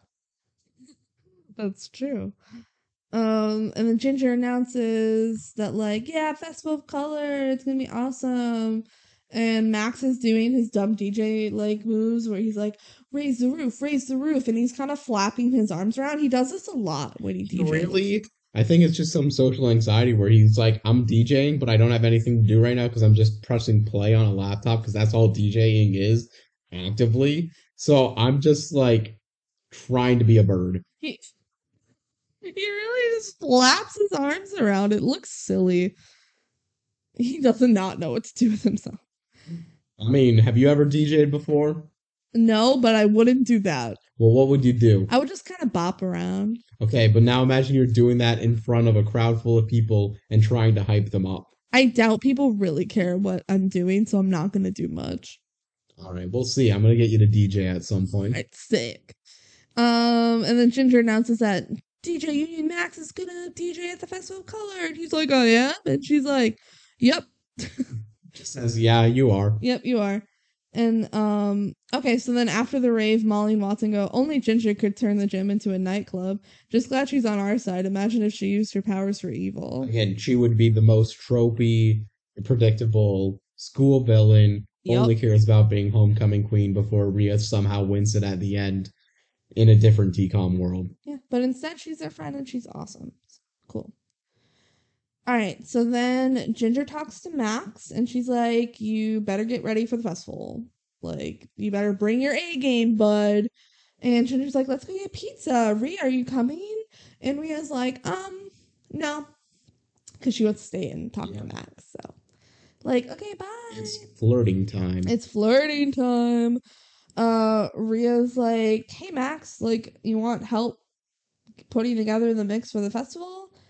Like, you can teach me a little how to DJ." And he's like, "You want to learn how to DJ?" And she's like, "Well, I don't want to be a DJ, but like, I'm sure it'll help me with my dinner rush mixes, and I can help you with the festival thing." And he's like, "Cool." let's uh get together on Saturday. It's a date. Boom. Bam, Meow, meow, meow, meow, meow. Their first date is record shopping. Yeah, so cut to the record shop. They're there. Um, he starts pulling out random albums and he's like, rock and roll music, disco, Hip hop. hip hop. Like he doesn't say. No, it's really funny because he's like, ooh, ooh, ooh, ooh, ooh. And he's like getting really excited to pull something out. And then he says the genre of music rather than, you know, an artist or a band. It could be fake up fake band names and that would be completely fine. But like, he's just saying genres that you would DJ together. You usually just grab stuff and be like, oh yeah, because this is from this genre. No, it, it's funny. It's not that that is one of the lines that like make the least amount of sense as dialogue. Yeah, which I mean, okay, maybe it's because they're DJs and they haven't actually listened to any of this. So he's like, we're He would get all excited when it's just a bunch of them in a bin. wow, rock music, yes. Which, how does he know it's rock music? Is it in a It's bin? probably in a says- bin that says rock music. like, okay, Rhea's like, yeah, I can read that it came from the rock music bin, Max. This is embarrassing for you. All right. Then there is a turntable at the record shop, which is fun, I guess. And he kind of starts showing Rhea how to DJ. hmm And he's like, you know, let's combine two totally different sounds and like beat match it and stuff. And Rhea does some like quick math in her head. And she's like, yeah, I'm a coder, so I'm good at math. This is just the obligatory. People watching this movie don't know anything about DJing, including us, and So they show we need to give like two minutes of dialogue so that you know the most basics of it. Yeah. So when they decide to go waka waka, you can understand why. Yeah. Okay. Also, do you have to be good at math to be a coder? No, No, you don't. Because if you need a math problem, you have a computer that can do it. Most coders I know, and I know a decent amount of people in the like computer science fields do like math and are in were Yeah. math focused. That's kind of like the STEM just kind of goes I together. think it's just your math is a logic based thing and coding's a logic based thing. Hmm. But no, you don't need to be good with numbers. No, you don't. You have to be good at like coding, which is not math. It's like sometimes logic puzzles. Yeah. Which I'm a math major and I actually enjoyed my coding class a lot. So I think it's you enjoy both of them. Yeah. It's it's a common interest. yeah. But it's not because of one another. Mhm. no. All right, so then a guy sees them like jamming out, and oh my god, it's DJ Lucas Sent. What? He's impressed. Superstar celebrity? superstar celebrity DJ Lucas Sent. And um he's like, come meet me at the front. And so they go and meet him at the front. And DJ Lucas Sent is like, hey, cashier dude, show them the flyer. And so he does. And the flyer is for like a amateur DJ competition for teenagers Mhm. specifically. So very much ready for him. Yeah. Yeah. so he's like, "Oh, these are some teenagers that are like DJing. You should join the contest." I bet they're struggling to find people to enter the contest. I'm wondering how wide of a net they're looking for. Do we know what city this is taking place in? No, I don't think we ever learn. I know it was filmed in Toronto. But like, yeah, it's some big enough city that I'm just wondering maybe this is a net that's casted really wide, Yeah, so you can get enough people who are teenagers with an interest in DJing. and they do have to like submit something. So maybe they just want a lot of people on the off chance that like they're good Yeah. and they'll be good enough for the contest. So yeah, and they have like I want to say like eight people in the contest. We'll count later, but you know, fair bit of kids, but not a ton. All right. So Rhea's like Max is totally he's gonna be there, and um, he's like I will, and she's like yes, you have to do Everyone it. keeps assigning Max DJing jobs. Right. Well, most Rhea does, which she's being like supportive of. Well, no. Ginger did too. Well, because of Rhea. Yeah. But yeah. Um. Okay. So they're like walking and whatever, and Rhea asks Max how he got into DJing, and he's like, "Well, I moved around a lot because like my mom's work or whatever." And you know, it's hard to make friends. So, like, being a DJ just kind of makes it easier to make friends, like right now, because we're friends. Yeah. And they are. And then Max is like, enough about me. What about you? And Rhea's like, oh, I'm not really an artist. Like, you know, singing was my mom's thing. And um, she mentions that her mom died when Rhea was eight years old. So Rhea was really young when that happened. And she also mentions that every weekend her mom and Nani would perform together. Her mom would sing and Nani would dance. So like really cute, touching, talking about her mom. Really makes it feel like a family restaurant. Yeah. But again, like this is gonna come back later. Rhea's like, oh no, I'm not really like super artsy at like coding. Like my family can be artsy, but not me. I take after my dad, who's all business, business, business. Business, money, business. money, food. I like business. I like my family restaurant. This is a perfect impersonation, actually. Yeah, that's what he sounds like. Yeah, you don't even need to watch the film. Yeah. And then Max goes like, "Hey, do you want to practice at my place tomorrow?" And she goes, "Sure." Boom. Next scene, it's tomorrow. They're at his place. Like it's immediate. Mm-hmm. There's no like her going home. No like, oh, it's nighttime. Like, nope. It's literally they're at their house at his house right now. So okay, cool. Um, so he starts showing her how to like scratch, like ibra ibra ibra, you know, and like This like is me. Uh, you're wondering how I got to this situation. Ewa, ewa. And then he's like backspin, DJ stuff, right? And then uh, Max's mom is on like a business phone call, and she's like, "Hey, keep it down, Matt. My phone call with the business factory, I can't hear them. Yeah, and he's like sad about it. You can tell, like, he has kind of a strange relationship with his mom. And she's Rhea's like, "You okay?" And he's like, "Oh yeah, totally," and like plays it off. So, ooh. All right, now it's time for a montage. It's happy montage time. Um, Max, literally the beginning of this montage is Max like hopping in on a dance group Mhm. dancing. It's literally like a flash mob dance group Not playing. really. It's them just kind of hanging out and dancing. And Max is like, "Yeah, I can hop in." Like, if I was that dance group, I'd be like, "Who the fuck is this?" Honestly, I think it would be hype. Think about someone randomly coming in and getting your choreography right. you're like, "Oh shit, oh shit." Hell yes. Oh, this well. Um, okay, in the happy montage, Rhea is helping Max find music and stuff, and they're being all cute and flirty. And I wrote that I liked the song that was playing during the montage. It was like a very happy song. Um, also they hold hands. Aw, because they're cute together.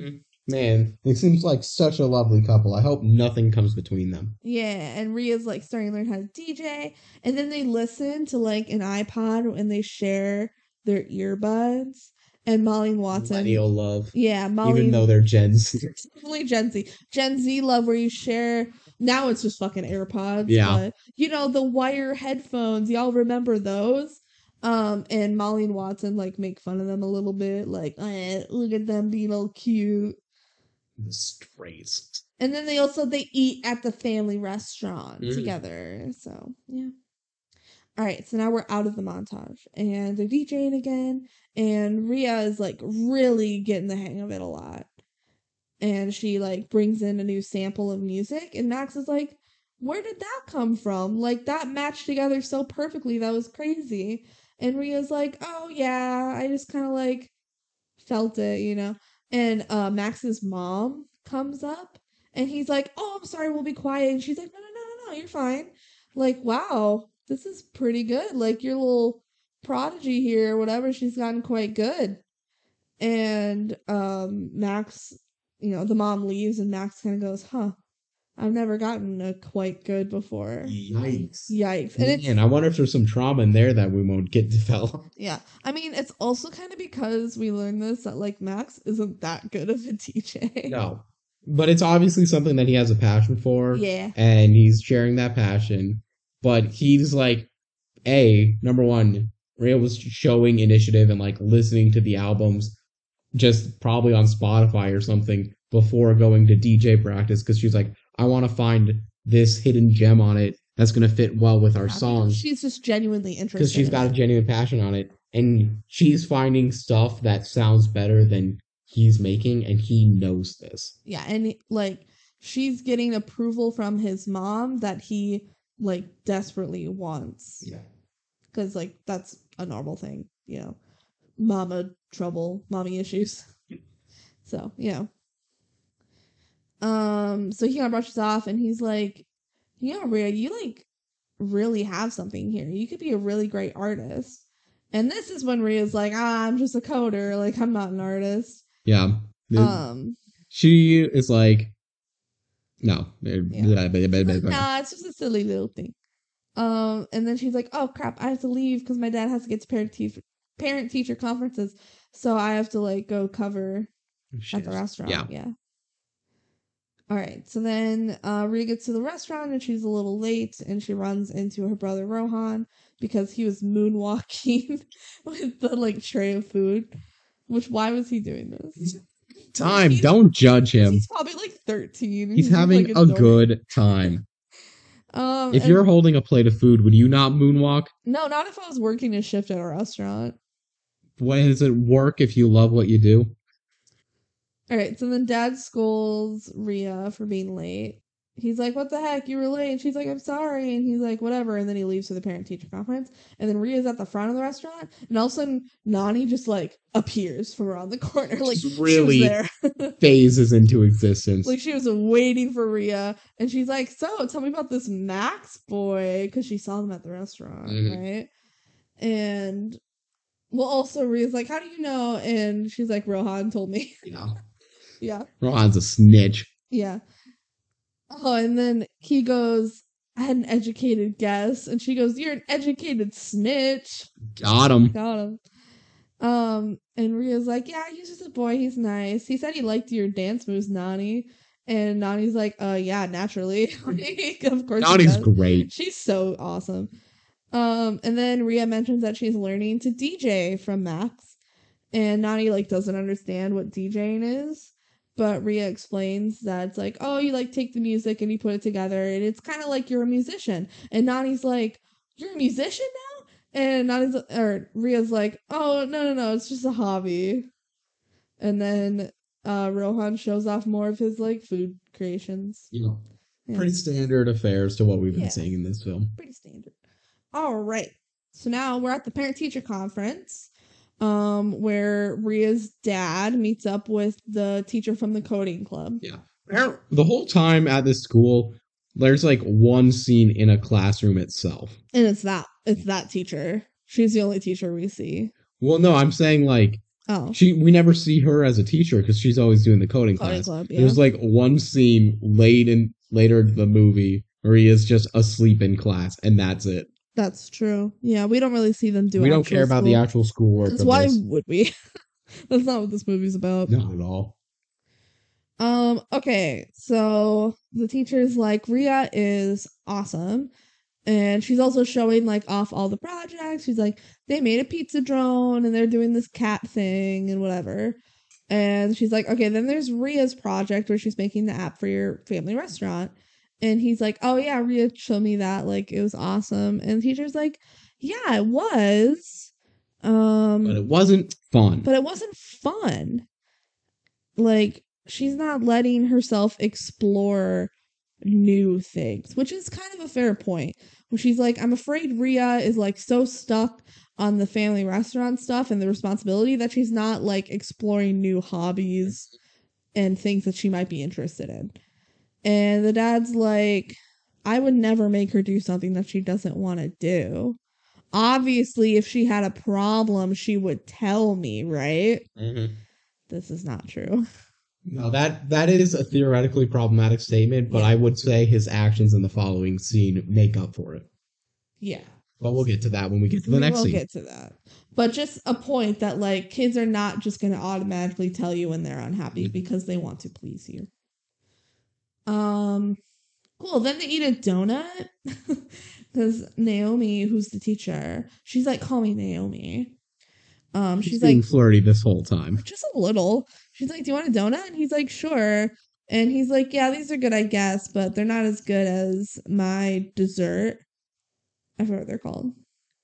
I wrote it My down later. Indian restaurant dessert. Yeah, and he's like, uh, they're the best thing ever. And she's like, oh, I guess I'll have to stop by and try them. And he's like, yeah, you can come by anytime. And she goes, oh, it's a date.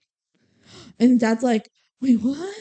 We I don't know how clear we made this when there was the whole setup issue before. The dad hasn't dated since the mom's death. No, that's pretty obvious. Yeah, and is still hesitant towards dating. Yeah, so then he gets home and Nani's like, How'd it go? And he's like, Fine. And she's like, What? And he's like, I think I accidentally asked out the teacher. And, but Nani's like, Well, good. You should go out on a date with the teacher. Because Nani's like, Hell yeah. Yeah, Get get a date, bruh. It's been long enough.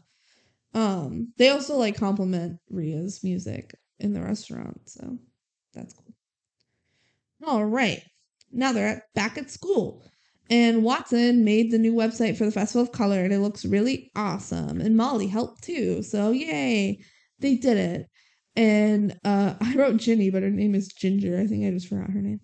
um, Ginger is like Oh, yeah. So I'm not really promoting Max on the website that much because his music kind of sucks. He sent me the rough mix. and it sounds awful. And it sounds bad. And Rhea's like, wait, what? He didn't tell me that he sent you a mix. red flag. Red flag. Um, and Rhea's like, were you still going to use him? And she's like, well, yeah, I announced it in front of the school, which is like basically announcing in front of the whole world. But, you know, I'm not hype about it. So I'm not going to hype him up until I'm hyped about it, which is fair. It's valid response and like an a good business decision that I feel like I wouldn't have, especially at that age, come up with. Right? Yeah, she's being really smart because she's like, I already announced that he's going to do it. So I'm not going to cut him. Yeah. But if he flops, I'm not going to be the Res- one saying that he's going to be super awesome. Yeah. Because then people are going to be like, what the heck? You said he was going to be awesome. Like, mm-mm. So, yeah. Rhea goes to confront Max now. So, Rhea goes to Max and she's like, what the heck, Max? Why didn't you show me the new edit? And he's like, oh, sorry, I forgot, or whatever. And then um he plays it for her and she listens to it and she's like, Yeah, it's not great. It's, it's really funny. We never get to hear this edit No, we never or do. anything. Probably because they don't know how to make a good enough but still noticeably bad song. Yeah. Yeah. I, I can't tell the quality difference between all of these different DJ songs, I'm gonna be honest. You can just kind of tell when it's like boring or if you're like, whoa, this goes together really nicely. Yeah, I don't know the difference between it slaps, it's a banger, and it's it's a ballad. I don't know. Other words of affirmation. All right. So then Rhea like immediately starts helping him fix it. And he's like, What? You're gonna help me? And she's like, Yeah, if you want me to. And he's like, Yeah, you can help me. Um, and she's like, Okay, well, let's go back with what DJ Lucas said said. That's his name, right? Yeah. Because what he said um earlier, Rhea was like, What are you looking for in a winner? And he's like, It needs to tell a story. And something else, I forgot. Make you feel something. Yeah, make you feel something and tell a story. So Rhea's like, okay, let's start with the basics. Let's tell a story. Like, why should we care about this? And, you know, he starts talking about like music stuff. He's like, I just want to make people feel good. He's like, with like sick beats and whatever. And Rhea's like, no, no, no, no. Go like Simpler, simpler than, than that. that. Don't just think about like the basics of music. Think about the basics of life, my God. Bruh. Bruh. Yeah. For me, I like my nanny's food and the color yellow, which bleh. And sunsets. and sunsets. And like two of those things are good. and he's like, "How is this supposed to be music?" And Rhea's like, "My mom always said that there's music in everything, so just humor me." And Max is like, "Okay, um, well, I like the beach," and she's like, "Okay." That's good. Is there a song that like reminds you of the beach? And he's like, "Oh my gosh, yeah, there's this one song that's like surfing." And so they like start listening to songs. She's like, "Yeah, this is good." And then Rhea finds a song that has a really good vocal hook that's like, "Feeling good now. Yeah. I feel good." It makes you feel good. It makes you feel good because it says "feel good." Um. So then they start working together to make a better mix. And Rhea's like, "Oh my gosh, we should call it feeling good." Because they say feeling good Feeling and makes you feeling good. Yeah. And then she looks at the time because a lot of time has passed, and she goes, "Oh my gosh, I totally just missed dinner shift. I'm not just late; I missed it Completely spaced on it. completely. So that's not good. That's bad. That's bad. So she runs home. She goes to the restaurant. She apologizes to her dad. She's like, "Dad, I'm so sorry," and he's like really disappointed, right? Because she totally missed dinner shift, and that's like never happened before. And he's like, "Okay, I've been talking to some concerned parties, and I'm worried that you're not happy working at the restaurant." Mhm. And he's like, "You know, you don't have to work here if it makes you unhappy. This is good." This is good. And it's even more than that. It's not like he doesn't.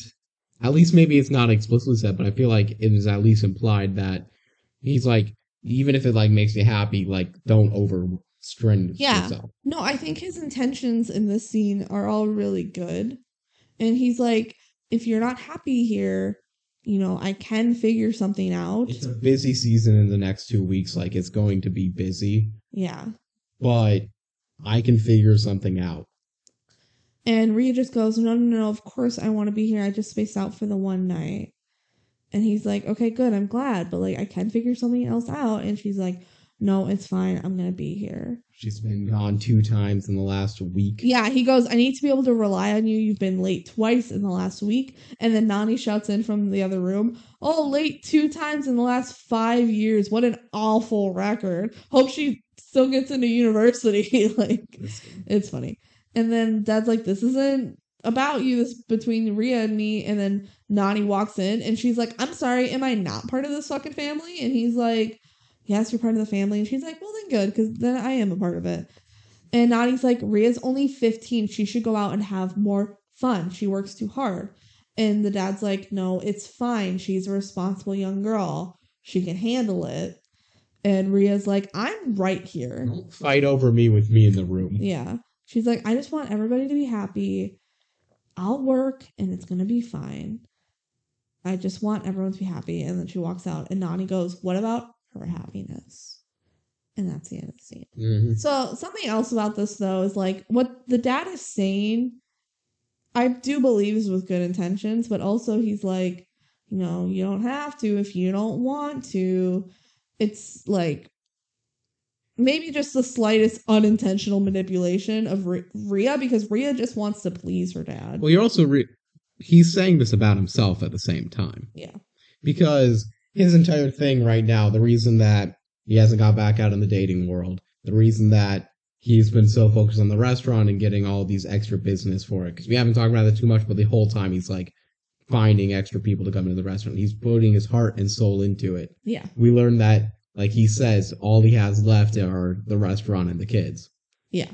And I that's part of him coping and still going through part of the grieving process of all of this. And that's like the last horcrux that needs to be broken to get himself the sanity of a more normalized life. Yeah. And he's also, yeah, he's really holding on to this. And he's also, I think, holding on to like, no, Rhea is like me. She just wants to work. Mm-hmm. And it's because, you know, thinking about his wife pains him because he is still grieving. And if Rhea goes out and explores this more artistic part of her, then that's him thinking about his wife, Mhm. which he doesn't want to do. It, it's again, yeah, it's something that he needs to get through, yeah. and he does more or less by the end of the At movie. the end of the movie, he does come around, which is Yeah. good. Yeah. All right. So now we get another montage, but this one is less happy because it's about Rhea being overworked. Yep. So Rhea's like totally working her ass off. Um, there's like a flawless outfit transition of her like walking to the kitchen and then she walks out in a different outfit. Pretty great. It's pretty great. Um Molly and Watson complain about Rhea like never being in coding club anymore. Because she's dropped that to go hang out with Max, Yep, and then and work at the the hanging with Max to Yeah. be in the restaurant as much as possible, and it's just like hardcore those two things. Yeah. Because So whenever you find a new hobby or something, you dedicate your time to it, but your other hobbies suffer as a consequence, or if you don't cut down on them, your other time Yeah. dies. during this montage we see her sleeping in class, which like she is super working hard because like pretty much every spare minute she has is like either working on the mix with Max or working at the restaurant. Yeah. Which also having a job and in high school is hard. I did that. I used to have a job at a gas station and I had to work pretty late. Um, and there was times I started to fall asleep in class too.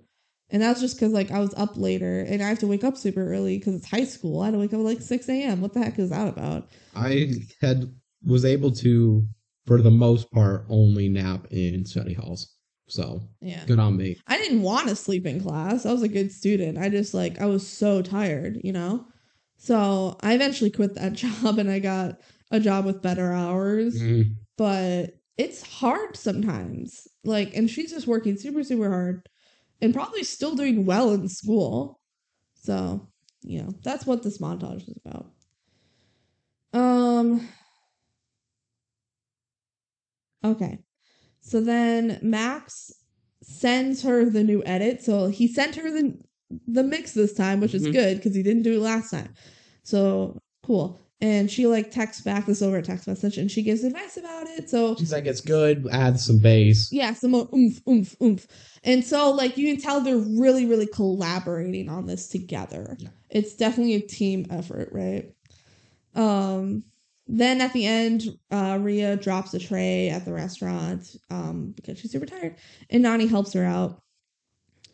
And then she's like, you know what, Rhea, you can go. I'm gonna take care of this for you. And Rhea's like, Are you sure? And Nani's like, Yep.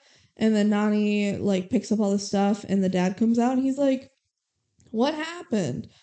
And Nani's like, Well, I dropped it. Sue me. And then she like gives the mess to the dad, like, oh, oops, your problem now. So Nani's awesome. She's the best. Cool. So then at Max's house, they finish the song. They finish feeling good. And- Feeling good about it. They're feeling good about it. And then Rhea has like five different alarms go off. It's like me in the morning. I set like seven alarms to wake up for so work. many. Just hit the snooze button. If I accidentally hit the um I have done this where I've set only one alarm. I think I hit snooze, but I actually hit turn off and then I oversleep. That has happened multiple times in my life. I'm a one alarm gal. Usually by the first alarm, like I'll close my eyes again, but I really am awake at that point. Sometimes I'll fall asleep and my snooze wakes me up, but it doesn't happen that often. Well, you're just better than me, so Oh, thank you. I am better at sleeping, absolutely. which is just sad for you because it sucks not being able to sleep. Yeah, it takes me like 30 minutes to fall asleep. Yeah. I'm I'm better at that now. Now it's like 20. All right. Now we're at the restaurant, and Naomi, who's Miss Alloy, I believe, I don't really know, but the teacher, she shows up at the restaurant. And Rhea's like, What are you doing here? And she's like, Oh, your dad invited me. Mhm. She's like, What? And okay, so the dessert is called jalebis. Ah, you I wrote down I did at this point, not before, but at this point I did. Um, he's like, "Are you ready for them?" And she's like, "Yeah." And they're like awkward flirting in front of the kids, which is kind of weird, but you know, parents flirting. What are you gonna do? Um. So then Nani tells the kids like, "Don't spy on them," and she shoos them away. But then Nani starts spying on them because Nani's the best. Nani's great. She's hilarious and awesome. Um, so then Naomi tries the dessert and the dad like joins her at the table and she's like, Okay, yep, they're better than my donuts, like crazy. And I and I love my donuts, and they're like flirting. And then Naomi's like, um, now I want to girl talk with Rhea before I leave. And Rhea's like, You want a girl talk? And Naomi's like, Actually, that was code for you're in trouble with your teacher. And Rhea's like, Yeah, I know. I've been missing coding club. I'm just like super busy with other stuff, you know, like the mm-hmm. restaurant, whatever. And Naomi is like, I get that, but like Molly and Watson were really counting on you for your help. And Rhea's like, well, you know what? Maybe they should just help themselves for once. Like, I don't see them trying to help me. And Naomi goes, "Do you need help?" And she goes, "No, I, no, I'm fine. Mhm. I just want people to stop asking me if I'm okay." So cl- she that's kind of like a minor mental break for Rhea Yeah. of like she is definitely being overworked. Yep. And she does need help, but and she people are doesn't there want- to try and be there for her, Yeah. and she's not taking them, and it's hard to help someone that doesn't want help.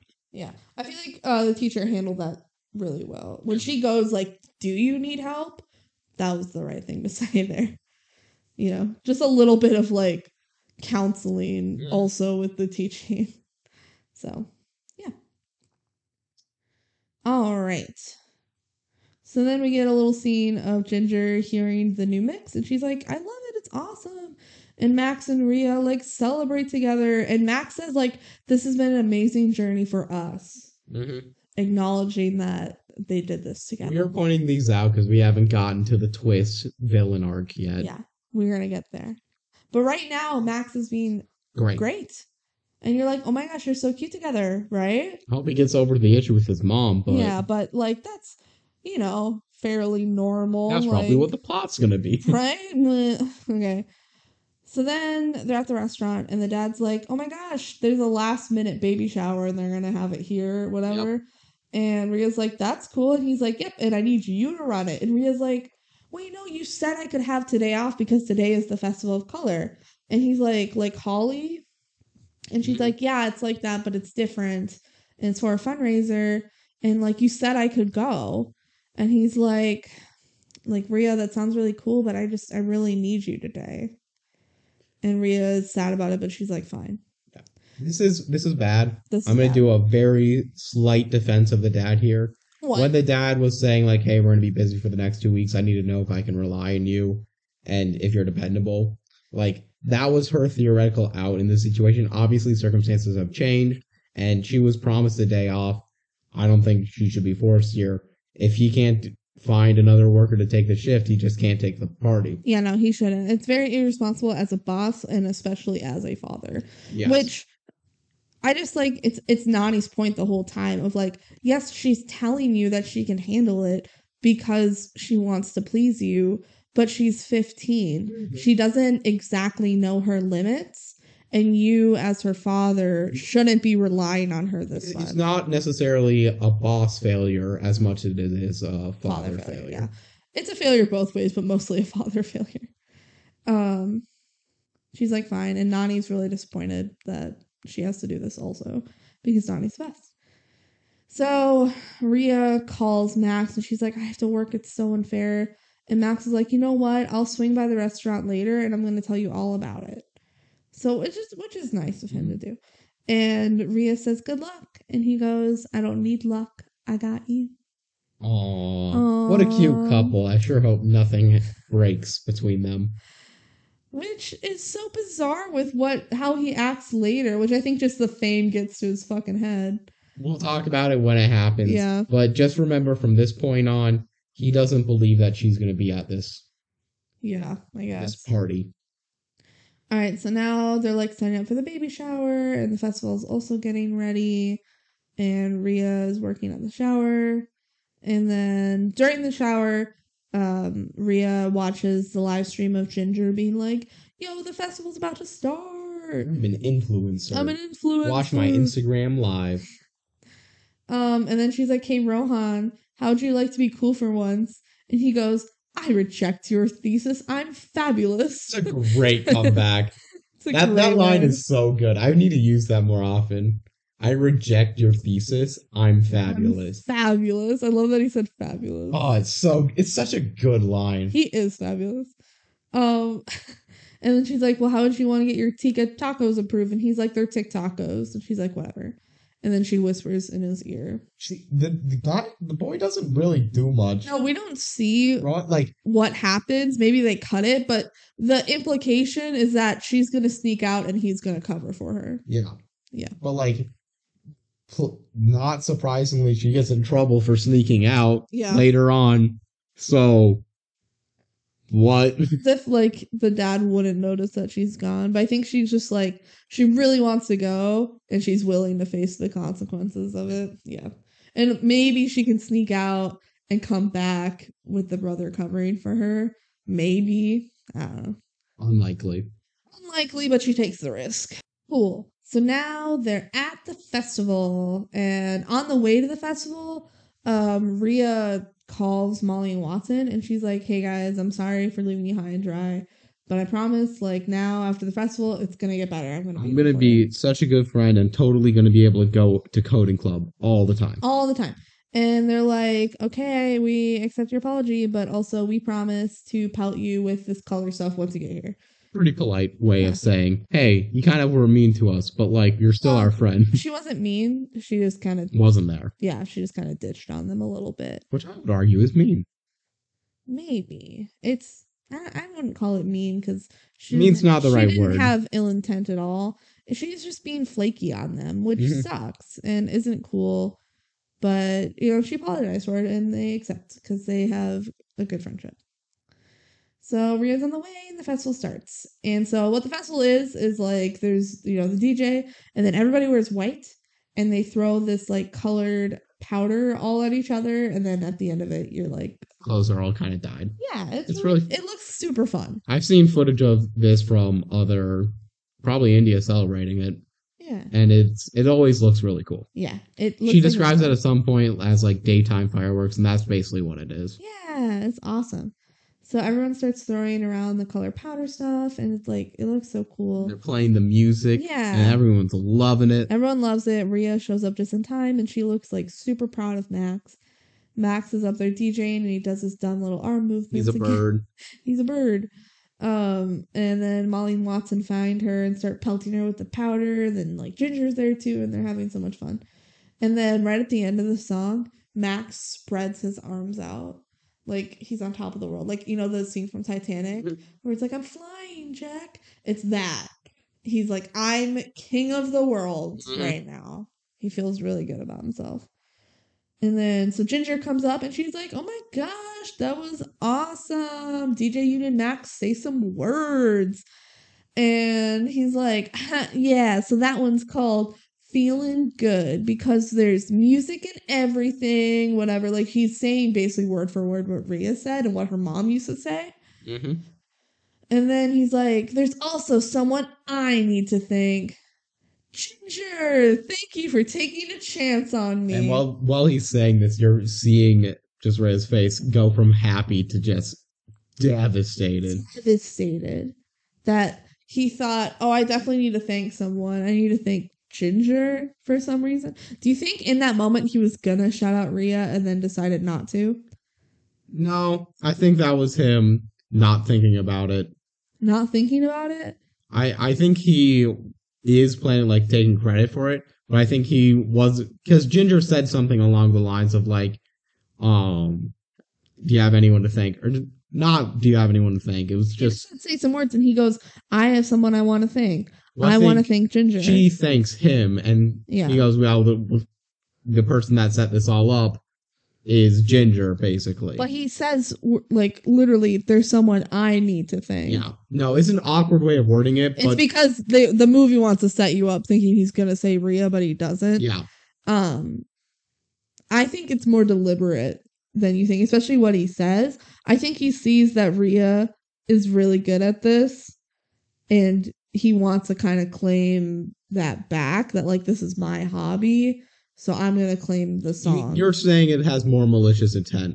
a little bit, I not think- like, not completely. I think it has more than you think. I think the, there is malicious intent in not thanking. I'm also, too, because I'm saying if thanking Ginger is not. No, no, no. But he doesn't bring up Rhea deliberately. And part of it is because she's not there. Yes, and that's something I want to keep stressing back on. Like, I think if he knew that she was there, he would say it. Yeah, but I think when he heard she wasn't going to be there, he saw it as an opportunity to take full credit for it, Yeah, which is what been he feeling wants. inferior. Yeah.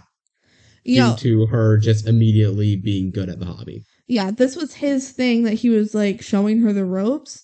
And then she becomes better than him. Like, of course, you're going to feel insecure about that. It might also have something to do with her being a girl, you know, that Oh, yeah, there could be internal misogyny in it. Yeah. Internal misogyny. Like, even if that's not what's on his brain. Um, so it sucks. It really, really sucks for Rhea that he does that. And then he says, DJ One white guy in the film's the villain. Let's go. Let's go. Um, and then D- he goes, DJ Union Max can't be stopped. And then he does more dumb arm flails. Cool. Not cool. Uncool. Uncool. So then um festival's over and Max is like signing some autographs and Rhea approaches him and he's like, "Oh my gosh, you're here. That's awesome. Wait, is everything okay?" cuz she looks upset, right? And she goes, "Why didn't you shout me out? Mhm. Is it because you thought I wasn't here?" Or he goes, "No, no, no. I just like got so hyped up in the moment that I forgot. Like, I don't know. I'll like post I'll make a post later or something." And she's like, no, no, no. Like, she doesn't let that slide. She goes, what do you mean you forgot? I worked with you for hours on this. She spent so many nights. so long. And she goes, I named the song and I found the main vocal hook. Like you can't say I didn't have an impact on this. Like, she's like, I had a huge impact on this song. And you, like, it slipped your mind. Like, she's not buying it and I don't really buy it either. That she was a huge part of this. And he says, too, like, oh, I don't need luck. I got you. I don't think it's. I don't think he forgot. I think he thought she wasn't there and saw it as an opportunity to Yeah. take all the glory. And so she's like, What the hell? And he goes, Whoa, whoa, whoa, just remember that this is my thing, okay? I'm the DJ. You're not an artist. It's my song. Yeah, she's like, You can't be serious. And he's like, You said it yourself and you're not an artist. Which is just like using her own words It's against so her and awful. twisting them. He's like, You just make mixes for your restaurant. He's just completely demeaning her Yeah, work on this. totally. Yeah. He's like, No, I did this because I'm the DJ. And so she had no part in it. It's just, oh, he's such an asshole. And he's like, calm down. Let's celebrate. And she goes, you know what, Max? You're right. I said I wasn't an artist. But I also would never take all of the credit for something that I didn't do myself. And then she leaves. Which is, that's just speaking the truth. hmm She's like, I may not be an artist, but you're like, you're claiming to be an artist and you're taking all the credit for this. And you didn't do it. Goodbye. Goodbye. And she's crying. It's sad. And then Ginger goes, Max, is that is what she said true? Because she was listening in. And Max goes, no, no, no. She was just being dramatic. And Ginger goes, friends, what does it mean when a man says a woman is just being dramatic? And Molly goes, he's a filthy liar. And Watson goes, mm, facts. And he snaps. Everyone's like, yeah, you know what? Trust women. Yeah. And then Max is like, whatever. And then they all leave. So they all fucking hate Max now for good reason. Yep. Yeah. And Max does not get redeemed. No, which is also why this movie is awesome because they have a villain and they don't try to redeem him. Like he does something shitty and it's just kind of left at that. It's done so shitty, and they leave it as, "Hey, you did something shitty. You don't get an excuse for it." Yeah. Any other DCOM at by the end of it would be like, I'm sorry, you were right. You were really good out there. And Rhea would have been like, thanks. And then like you're supposed to feel good about that interaction. But that doesn't happen, which is good. He's just unambiguously the villain for the rest of the film. yeah. I think by the end he realizes he fucked up, but like he doesn't get He doesn't get a redemption arc. He could redeem himself on his own terms later, but Yeah. there's probably no. not with Rhea. Yeah. Yeah. All right.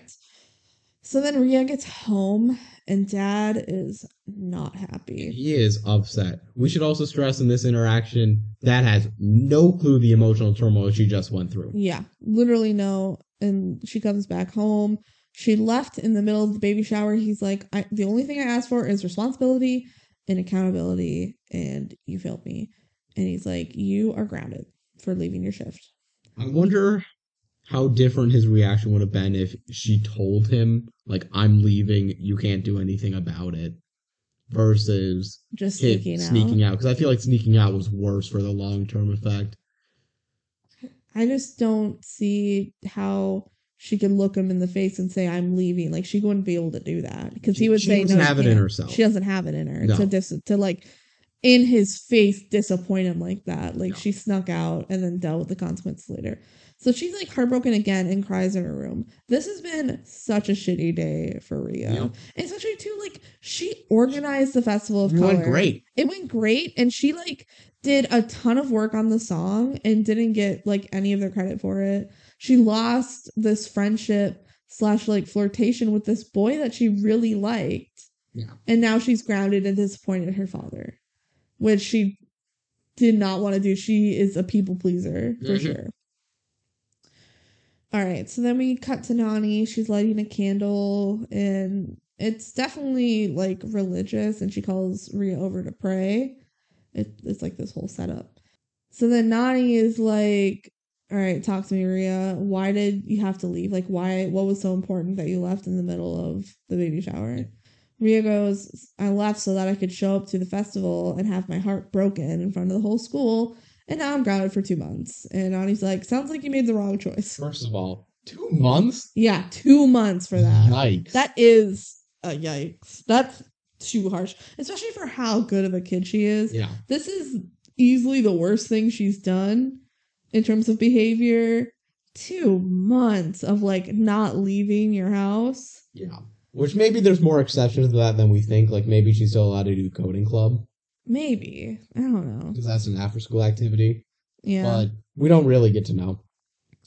Rhea says, I just want things to go like back to the where I just want to go back to the restaurant and for it all to go away. And Nani's like, I don't want you to be like your father and bury all of this stuff and just go back to the restaurant. Like the restaurant is not your responsibility. Mm-hmm. And Rhea's like, I don't know, I've been late and I've let dad down and I did it all to help Max. And then Max didn't even give me credit. She's like, What did I do all this for? You know, it, none of it was worth it. And Nani's like, Well, you know what you're going to do? You're going to make an even better song than him and you're going to crush him. And Rhea's like, Yeah, maybe. She's like, I don't know. I loved making that song, but what if I gave Max all of my good ideas? Like, what if all of my creative music talent is gone now? She's worried the well has run dry. Which honestly, I feel like I would worry about that too. oh, that is something that, from my brief endeavors into creative fields, every I feel like everyone gets that feeling. yeah. you- Where it's like that was my best you do work. something you're proud of, and you immediately get worried that you can't do it again. Yeah, especially I, for Rhea, who's so new to this. She's like, I was working with Max, and like all of this creativity was flowing out of me. Like I just showed him pretty much everything I had. Mhm. So what am I supposed to do now? And then Nani smiles and she's like, Your mother used to say the same thing. Every time she would finish a song, she would say, That's it. I'm out. Like, I'm dry. And then, like clockwork, she would come up with another one. And then Nani pulls out a box and it has a bunch of old tapes and music that Rhea's mom made, and also some of her wedding jewelry. And one of the tapes says for Rhea, Mhm. which is super cute. And Nani says, like, you are both your mother and your father. Your mom said everything is music, so you need to go out and find it. And so Rhea starts listening to her mom's tapes, and like one song is like super mesmerizing, and she starts listening to the outside world like she did when she was a kid. It's a really well done audio scene because she Yeah. has the headphones on Yep. with like the cassette player, and then she takes it off, and you can still hear the music being played, but also the outside world sound, and you just that that scene. I'm like, oh, this people made this movie with love. Yeah, no, it's it's done really well, and like the heart touching moments are done really well. Mhm. also. And they're acted well. Cool. So it's a new day, and uh, Molly Watson and I keep writing Ginny. I just could not remember her name. Ginger. They uh, come by Rhea's house, and the dad's like, "What are you doing here?" He's grounded. Yeah, and they're like, "Well, you said she couldn't leave. You never said we couldn't come over." so they come in, and they have a bunch of equipment. Yeah, lawyered. So he lets him in, like whatever. And they bring in a bunch of equipment. It's DJing equipment. Woohoo! And Rhea like didn't even know they were coming. Mm-hmm. Because at first I'm like, oh, Rhea probably said, hey guys, can you help me out? But that literally didn't happen. They decided, you know what, we're gonna help Rhea become a DJ. Yeah. Everyone's decided, like, you know what, fuck Max, Rhea, you should just do this by yourself because you're really good at it. And show that punk what's up. Like, that British boy. yeah. Um, so Rhea's like, where did you get all of this? And Molly's like, my dad is a true Gen Xer. There isn't a hobby he hasn't picked up and dropped. What a good slam on the generation. My parents are Gen Xers and they definitely have had a lot of hobbies. Not to that extent, Mm. but they do like their little hobbies, so that's fun.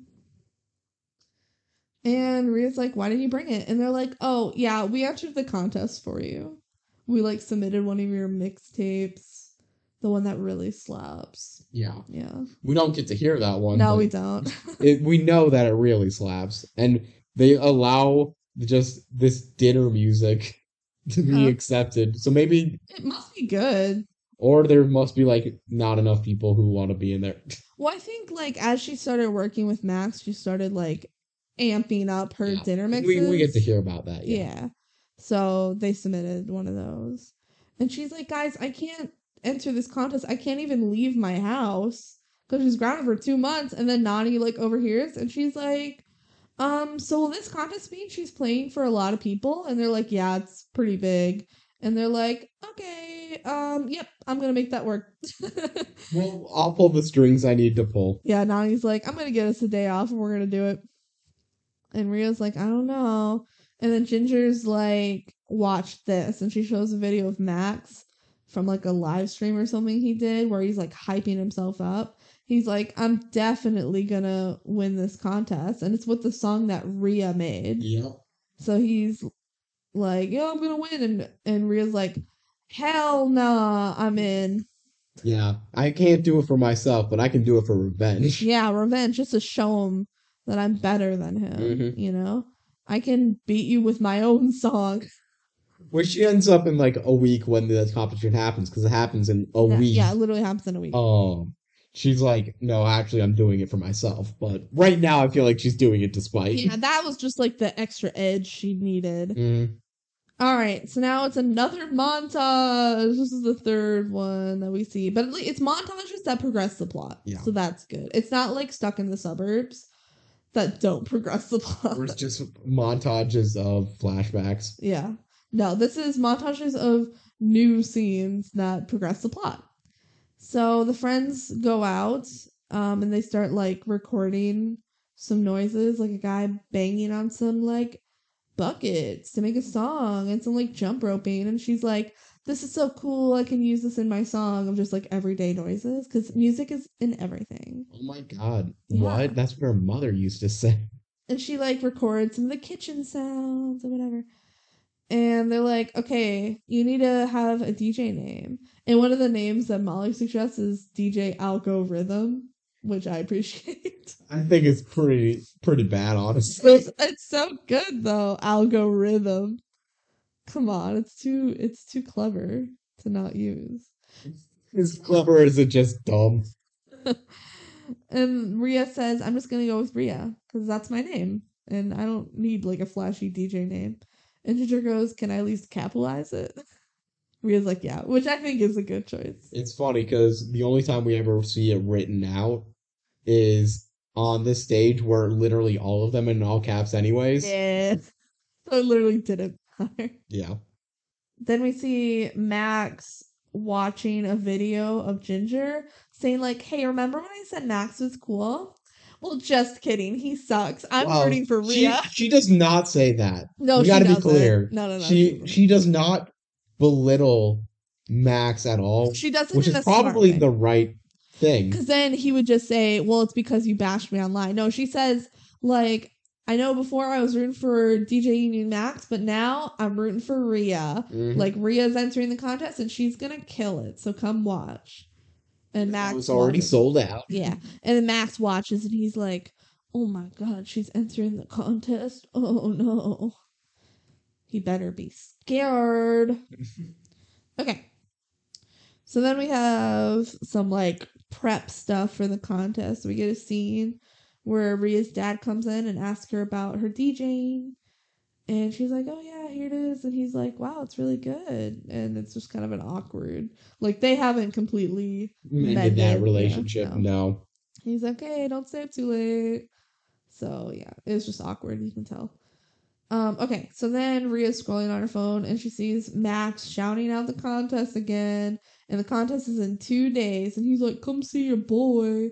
And she rolls her eyes. It's like, whatever. This is when I think she got over him. Yeah. And so then she does more DJing and she uses her mom's voice for the mix, Yeah. one of her tapes. And Nani comes in and Rhea's like, Come here, you want to hear it? Like, it's just about done. And Nani hears the mom's vocals and she says, You brought her back. It's really cute. Mm-hmm. And they share that moment. Music has power. It does. It really does. And then Nani goes, What are you going to call the song? And she, Rhea says she's going to say, It's all music, which is what the mom used to say. So that's cute. And she's like, Get ready for tonight. So the contest is tonight. And Rhea wears her mom's jewelry too. So Yeah. it's like really a dedication to her mom. Oh, absolutely. She's playing the cassette that says for Rhea. Yeah, she does. She uses the tape that says for Rhea. Cool.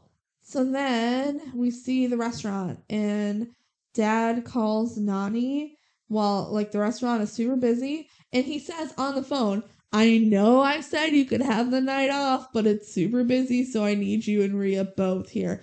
Again, he's making them work on their Mhm. day off, which you just can't do. You can call an ass, but you He's can't force them. dependency problem. Yeah, he really does. And Nani goes, Oh we're still running errands and now we're stuck on the subway. And he's like, Which subway? And she goes, Who knows? can't hear you. Bye. Well, no, then she, no, no, no, you're missing the best line of the whole movie. Uh, the dad says, What am I going to do without you and Rhea? And Nani goes, Yeah, what are you going to do? You're going to have to face the eventuality of not being able to rely on your daughter and mother in law to run your business for you. Besides, besides, you gave us the night off, so no takebacks. just absolutely owned. yeah. you oh needed my to hear it. He's like, she's like, you can't rely on us forever. Mhm. Like, you need to start figuring this shit out without relying too heavily. And eventually he's able to just leave the restaurant to go. I know he does leave the restaurant. What the hell? It's like super busy. So I think he's overestimating, like overrating the difficulty. I think he's just letting his restaurant go up in flames for a night, Yeah. so he can go yell at his daughter. But whatever. All right, so then they show up at the contest and they look bomb as hell. Like Rhea and Nani come in and the Super sparkly. Yeah, they're like super sparkly and they look beautiful. And Rhea's like, I'm ready. And Nani's like, You were born ready. She's a performer. Yeah. All right, so then we get to meet the judges of the contest. One of them is the DJ Lucas Sand. And um, we learned that the contest is rated based on originality and skill. And also, there's like an applause meter. We don't actually care about these rating systems, but they'll constantly show the applause meter to see how good someone's doing. I I don't trust that. I think it's rigged. Well, yeah, applause meters I feel like are never actually true. Uh, but I mean, I feel like it's good to know a little bit the logistics of how the Yeah. contest works. So that's good. We don't see them graded on it, is what I'm saying. well, then the judges just like talk amongst themselves. It's like the Camp Rock Final Jam contest, where the judges just go and deliberate. They go whisper, whisper, whisper. Okay, you win. Yeah. All right. So then Rhea goes, she could use some of her mom's strength right now, and Nani's like, you know, you do have it, like you're awesome. So Nani's being cool, and also all of her friends are there. Mhm. So yeah. All right, so they're backstage, and Rhea runs into Max backstage, and Max goes, "Hey, I know you're still mad at me, and I get it. Like I never meant to offend you." Bad apology, but not the Yeah. worst apology. Yeah. And Rhea's like, Max, this isn't about you. It's about me, and I'm here to make music. And Max goes, I respect that. And Rhea goes, and I don't care. Ooh, Um, ooh. ooh, she's Just like, I literally stole don't any moment from him. It's good. Yeah, because he's he's probably coming up to like try and mess with her a little bit. No, I think I think he's doing that because he does feel guilty about it. he does feel a little guilty, but also he's like, I know you're just kind of here to show me up a little bit. And she goes, Nope, I literally don't care about you anymore. So it just takes away that little dignity too from I him. think what Not he's he trying to do is he feels guilty about the situation and is trying to get that sitcom ending where everything turns out okay. Yeah, where you and- apologize and they accept it and it's better. But And that's not like- what she's gonna give him because he doesn't deserve it. He doesn't deserve it. She's like, I literally just don't care about you anymore. She's like, no, I'm like, we're done. We're done. I'm here because I like making music. So Mhm. whatever. So good for Rhea. Um, okay, so now we're at the first round of the competition, and also Naomi the teacher showed up too. So that's fun. Okay, so we see the other DJs. Here are their DJ names. There's Surefire Disco, Kind of a mediocre name. DJ Len Cool. I don't like that one. Len cool, more like Len uncool. Lavender Bear. Best name. Banger Better name. than Rhea, better than DJ Union Max. And it's a guy too. It's not just like a girl that's like, ooh, lavender. Like, nah. Lavender Bear's a good name. I could see an artist making like a top 40 hit Hell under the name Lavender Bear. Um, there's Colossus Creation. It's okay. Um, later they say the name Ultra Sign, but we never actually see them perform. But Ultra Sign is in there. And then of course we have DJ Union Max and Rhea. So that is seven people that were in the competition. Can you guess who the final two are gonna be? Yeah, so the way they do this is kind of weird. So they're all up on stage, and the judge is like, all right, so now we have to knock some people out. First, he knocks out Ultra Sign, Lavender Bear, and Colossus Creation. And I'm like, justice for Lavender Bear. But whatever. So now there's Lavender there's. Bear killed it. He killed it, which actually, like, he had the least audience reaction out of all of them, which is a bummer. Um, but then he knocks out DJ Len Cool and Surefire Disco literally right after that. So, like, why didn't he just do it all at once? Why didn't he just say in our two a finals? tiny bit of Ryan Seacrest on American Idol, but not full Ryan Seacrest on American Idol. Instead of just saying, like, okay, here's the two people that are moving on to the final, he has to read off all the loser names. Well, maybe it's giving them a chance to like get some recognition at the end. Maybe. But what he should have done is says these two are moving on. Let's give a hand to all of the other people, but whatever. So it's kind of dumb. It's, it's dumb, but it's very minor.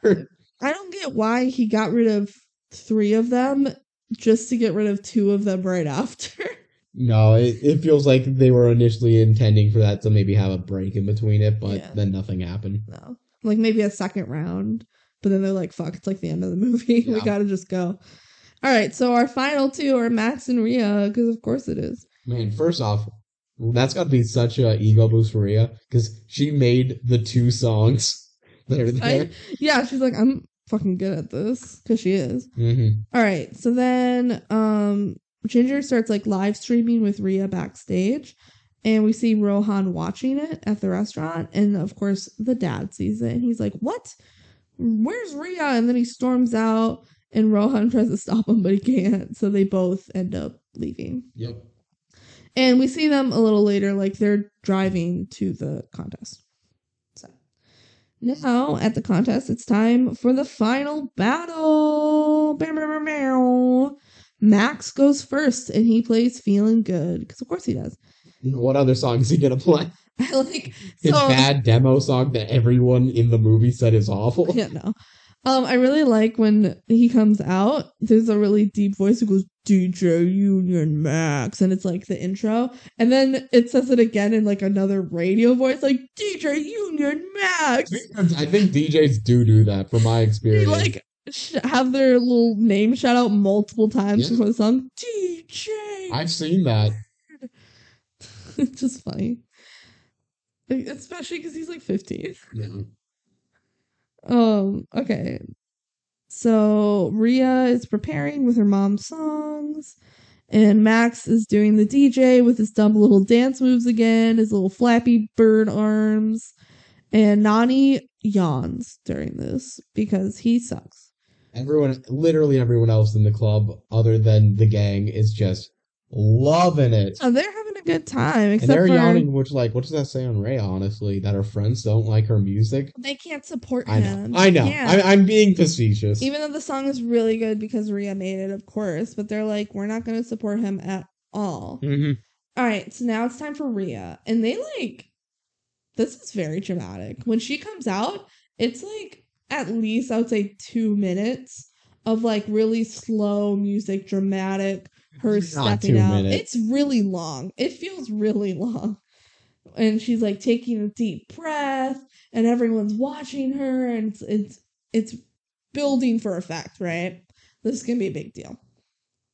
So the music starts really slow with some like raindrops and other noises and they start coming together and everyone's like really vibing with it and especially like Rhea and then it goes it's all music and the beat drops and it fucking slaps Yeah. This Where does it rank? I don't know You never rank these songs. Nah, I didn't. I probably should at least this one. And Yeah. feeling good, but yeah.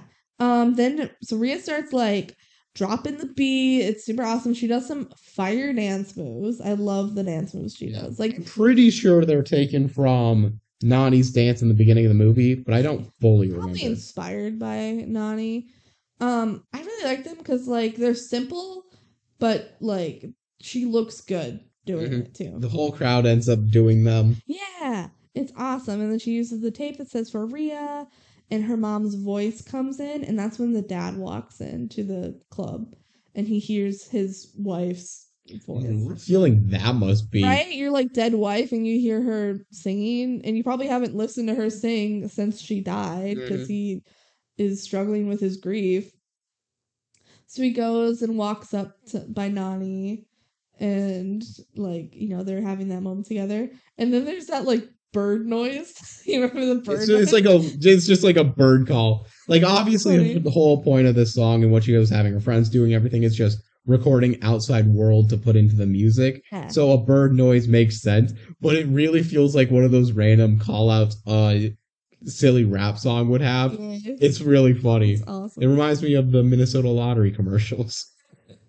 Yeah, with the lewd. hmm Yeah.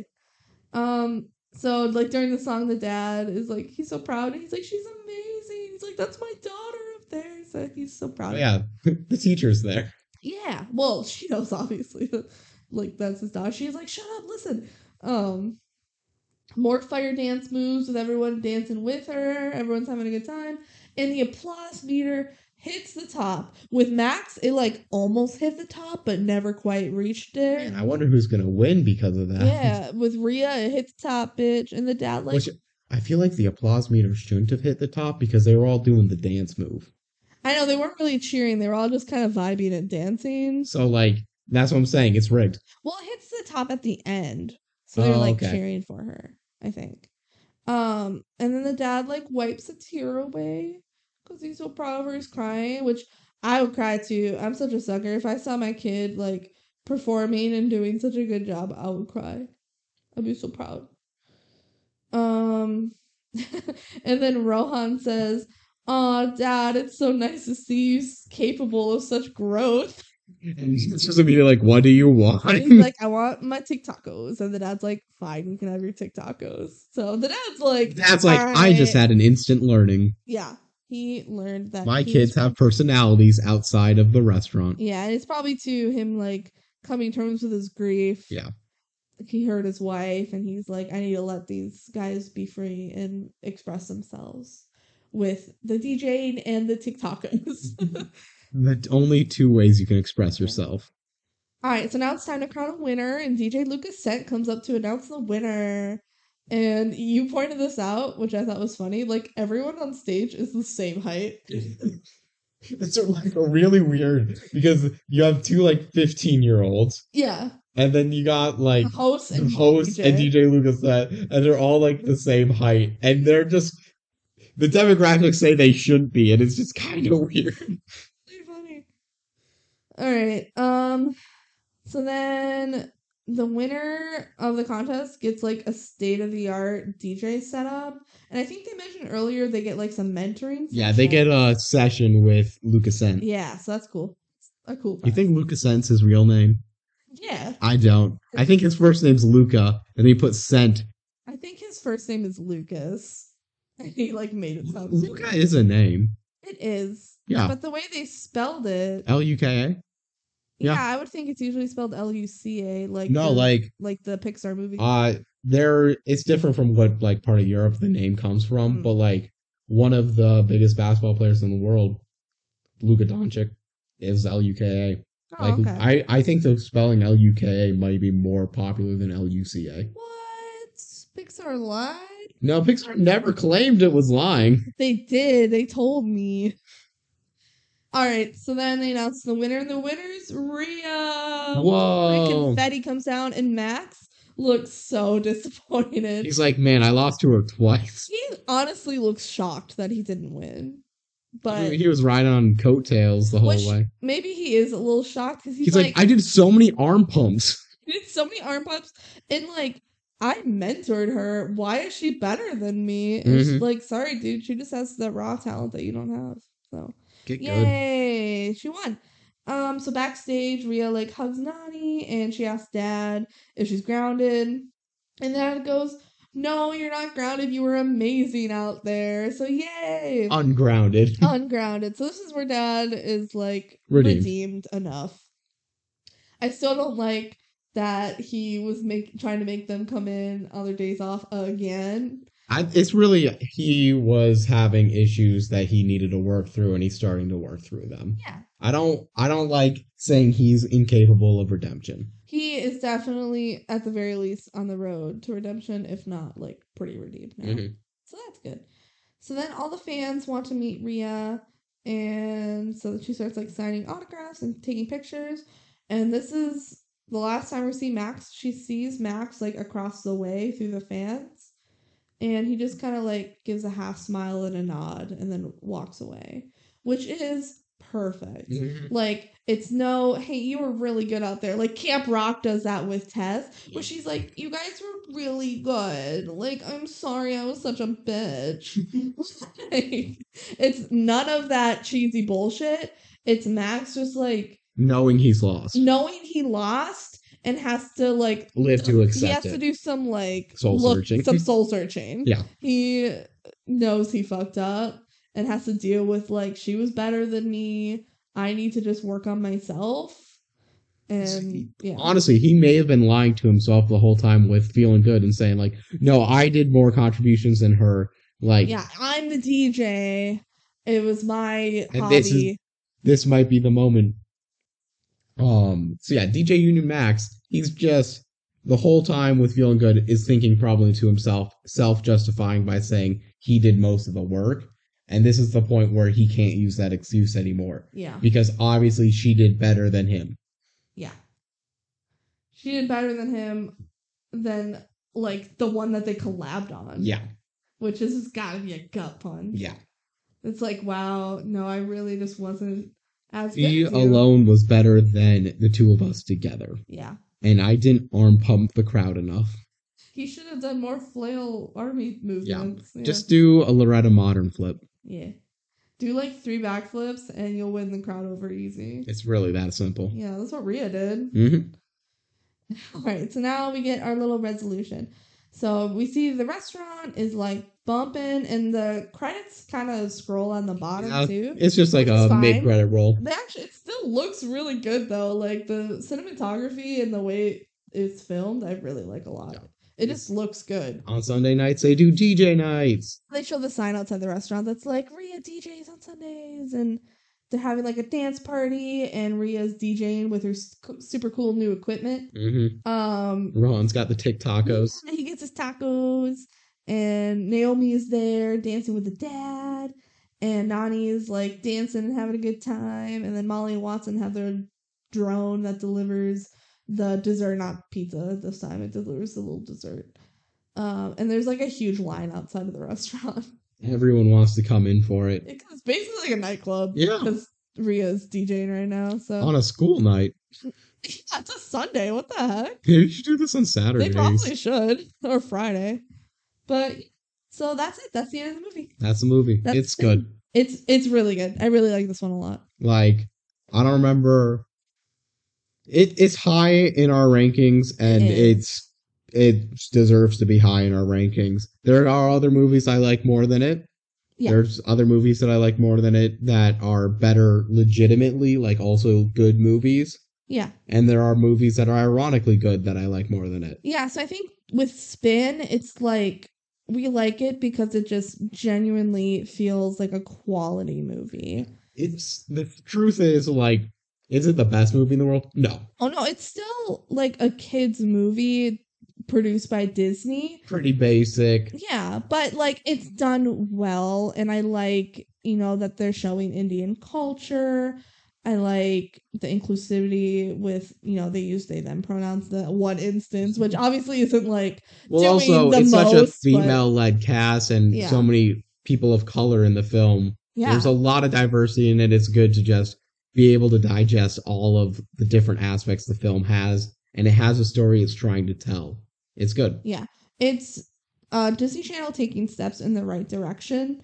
And, you know, while sometimes with these it's like, well, they could have done more, like we gotta acknowledge that it's in the right direction for sure. Like nothing in this movie is problematic. They're starting to be more inclusive with casting and the writing. So that's all good to see. hmm It's awesome. And yeah, I really enjoyed it.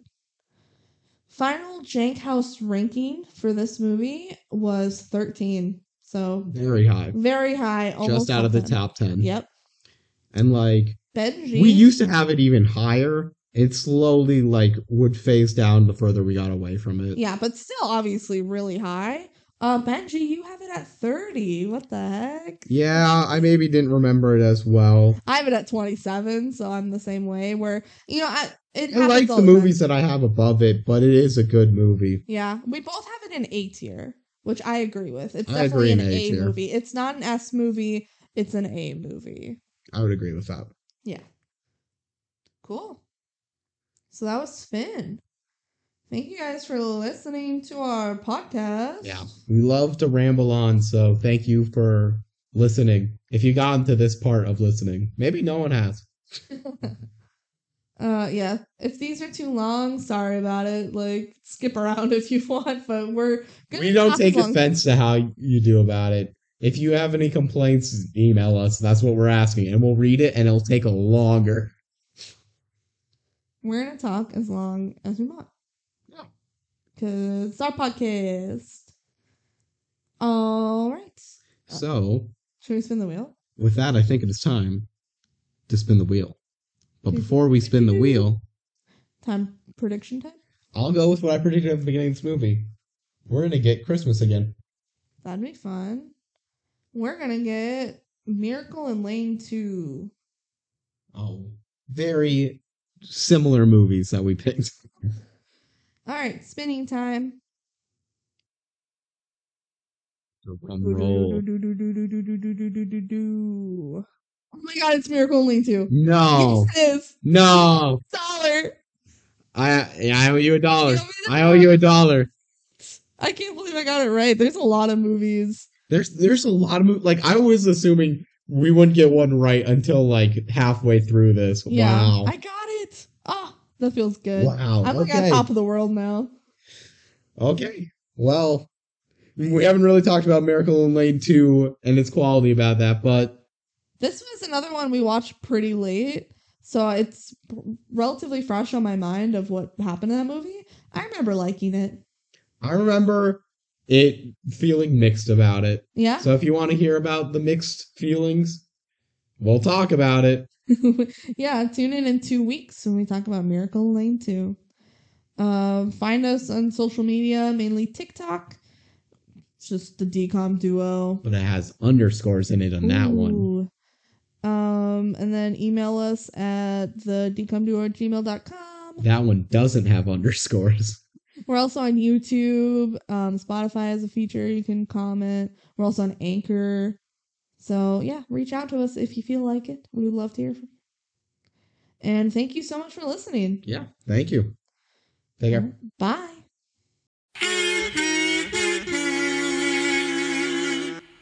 Scenes from our next episode. I think Frankie Muniz should stay away from cars. Dad, I'm so mad you missed my baseball game for my disabled brother. Man, that sure seems like a rules violation. Dad, now I'm worried about the safety of my disabled brother. um, wait, is this wheelchair heaven? I forgot about wheelchair heaven. That's there's literally just wheelchair heaven. Also, why is there just a random sports car driver talking to me? Is he real or am I imagining this? It's real. But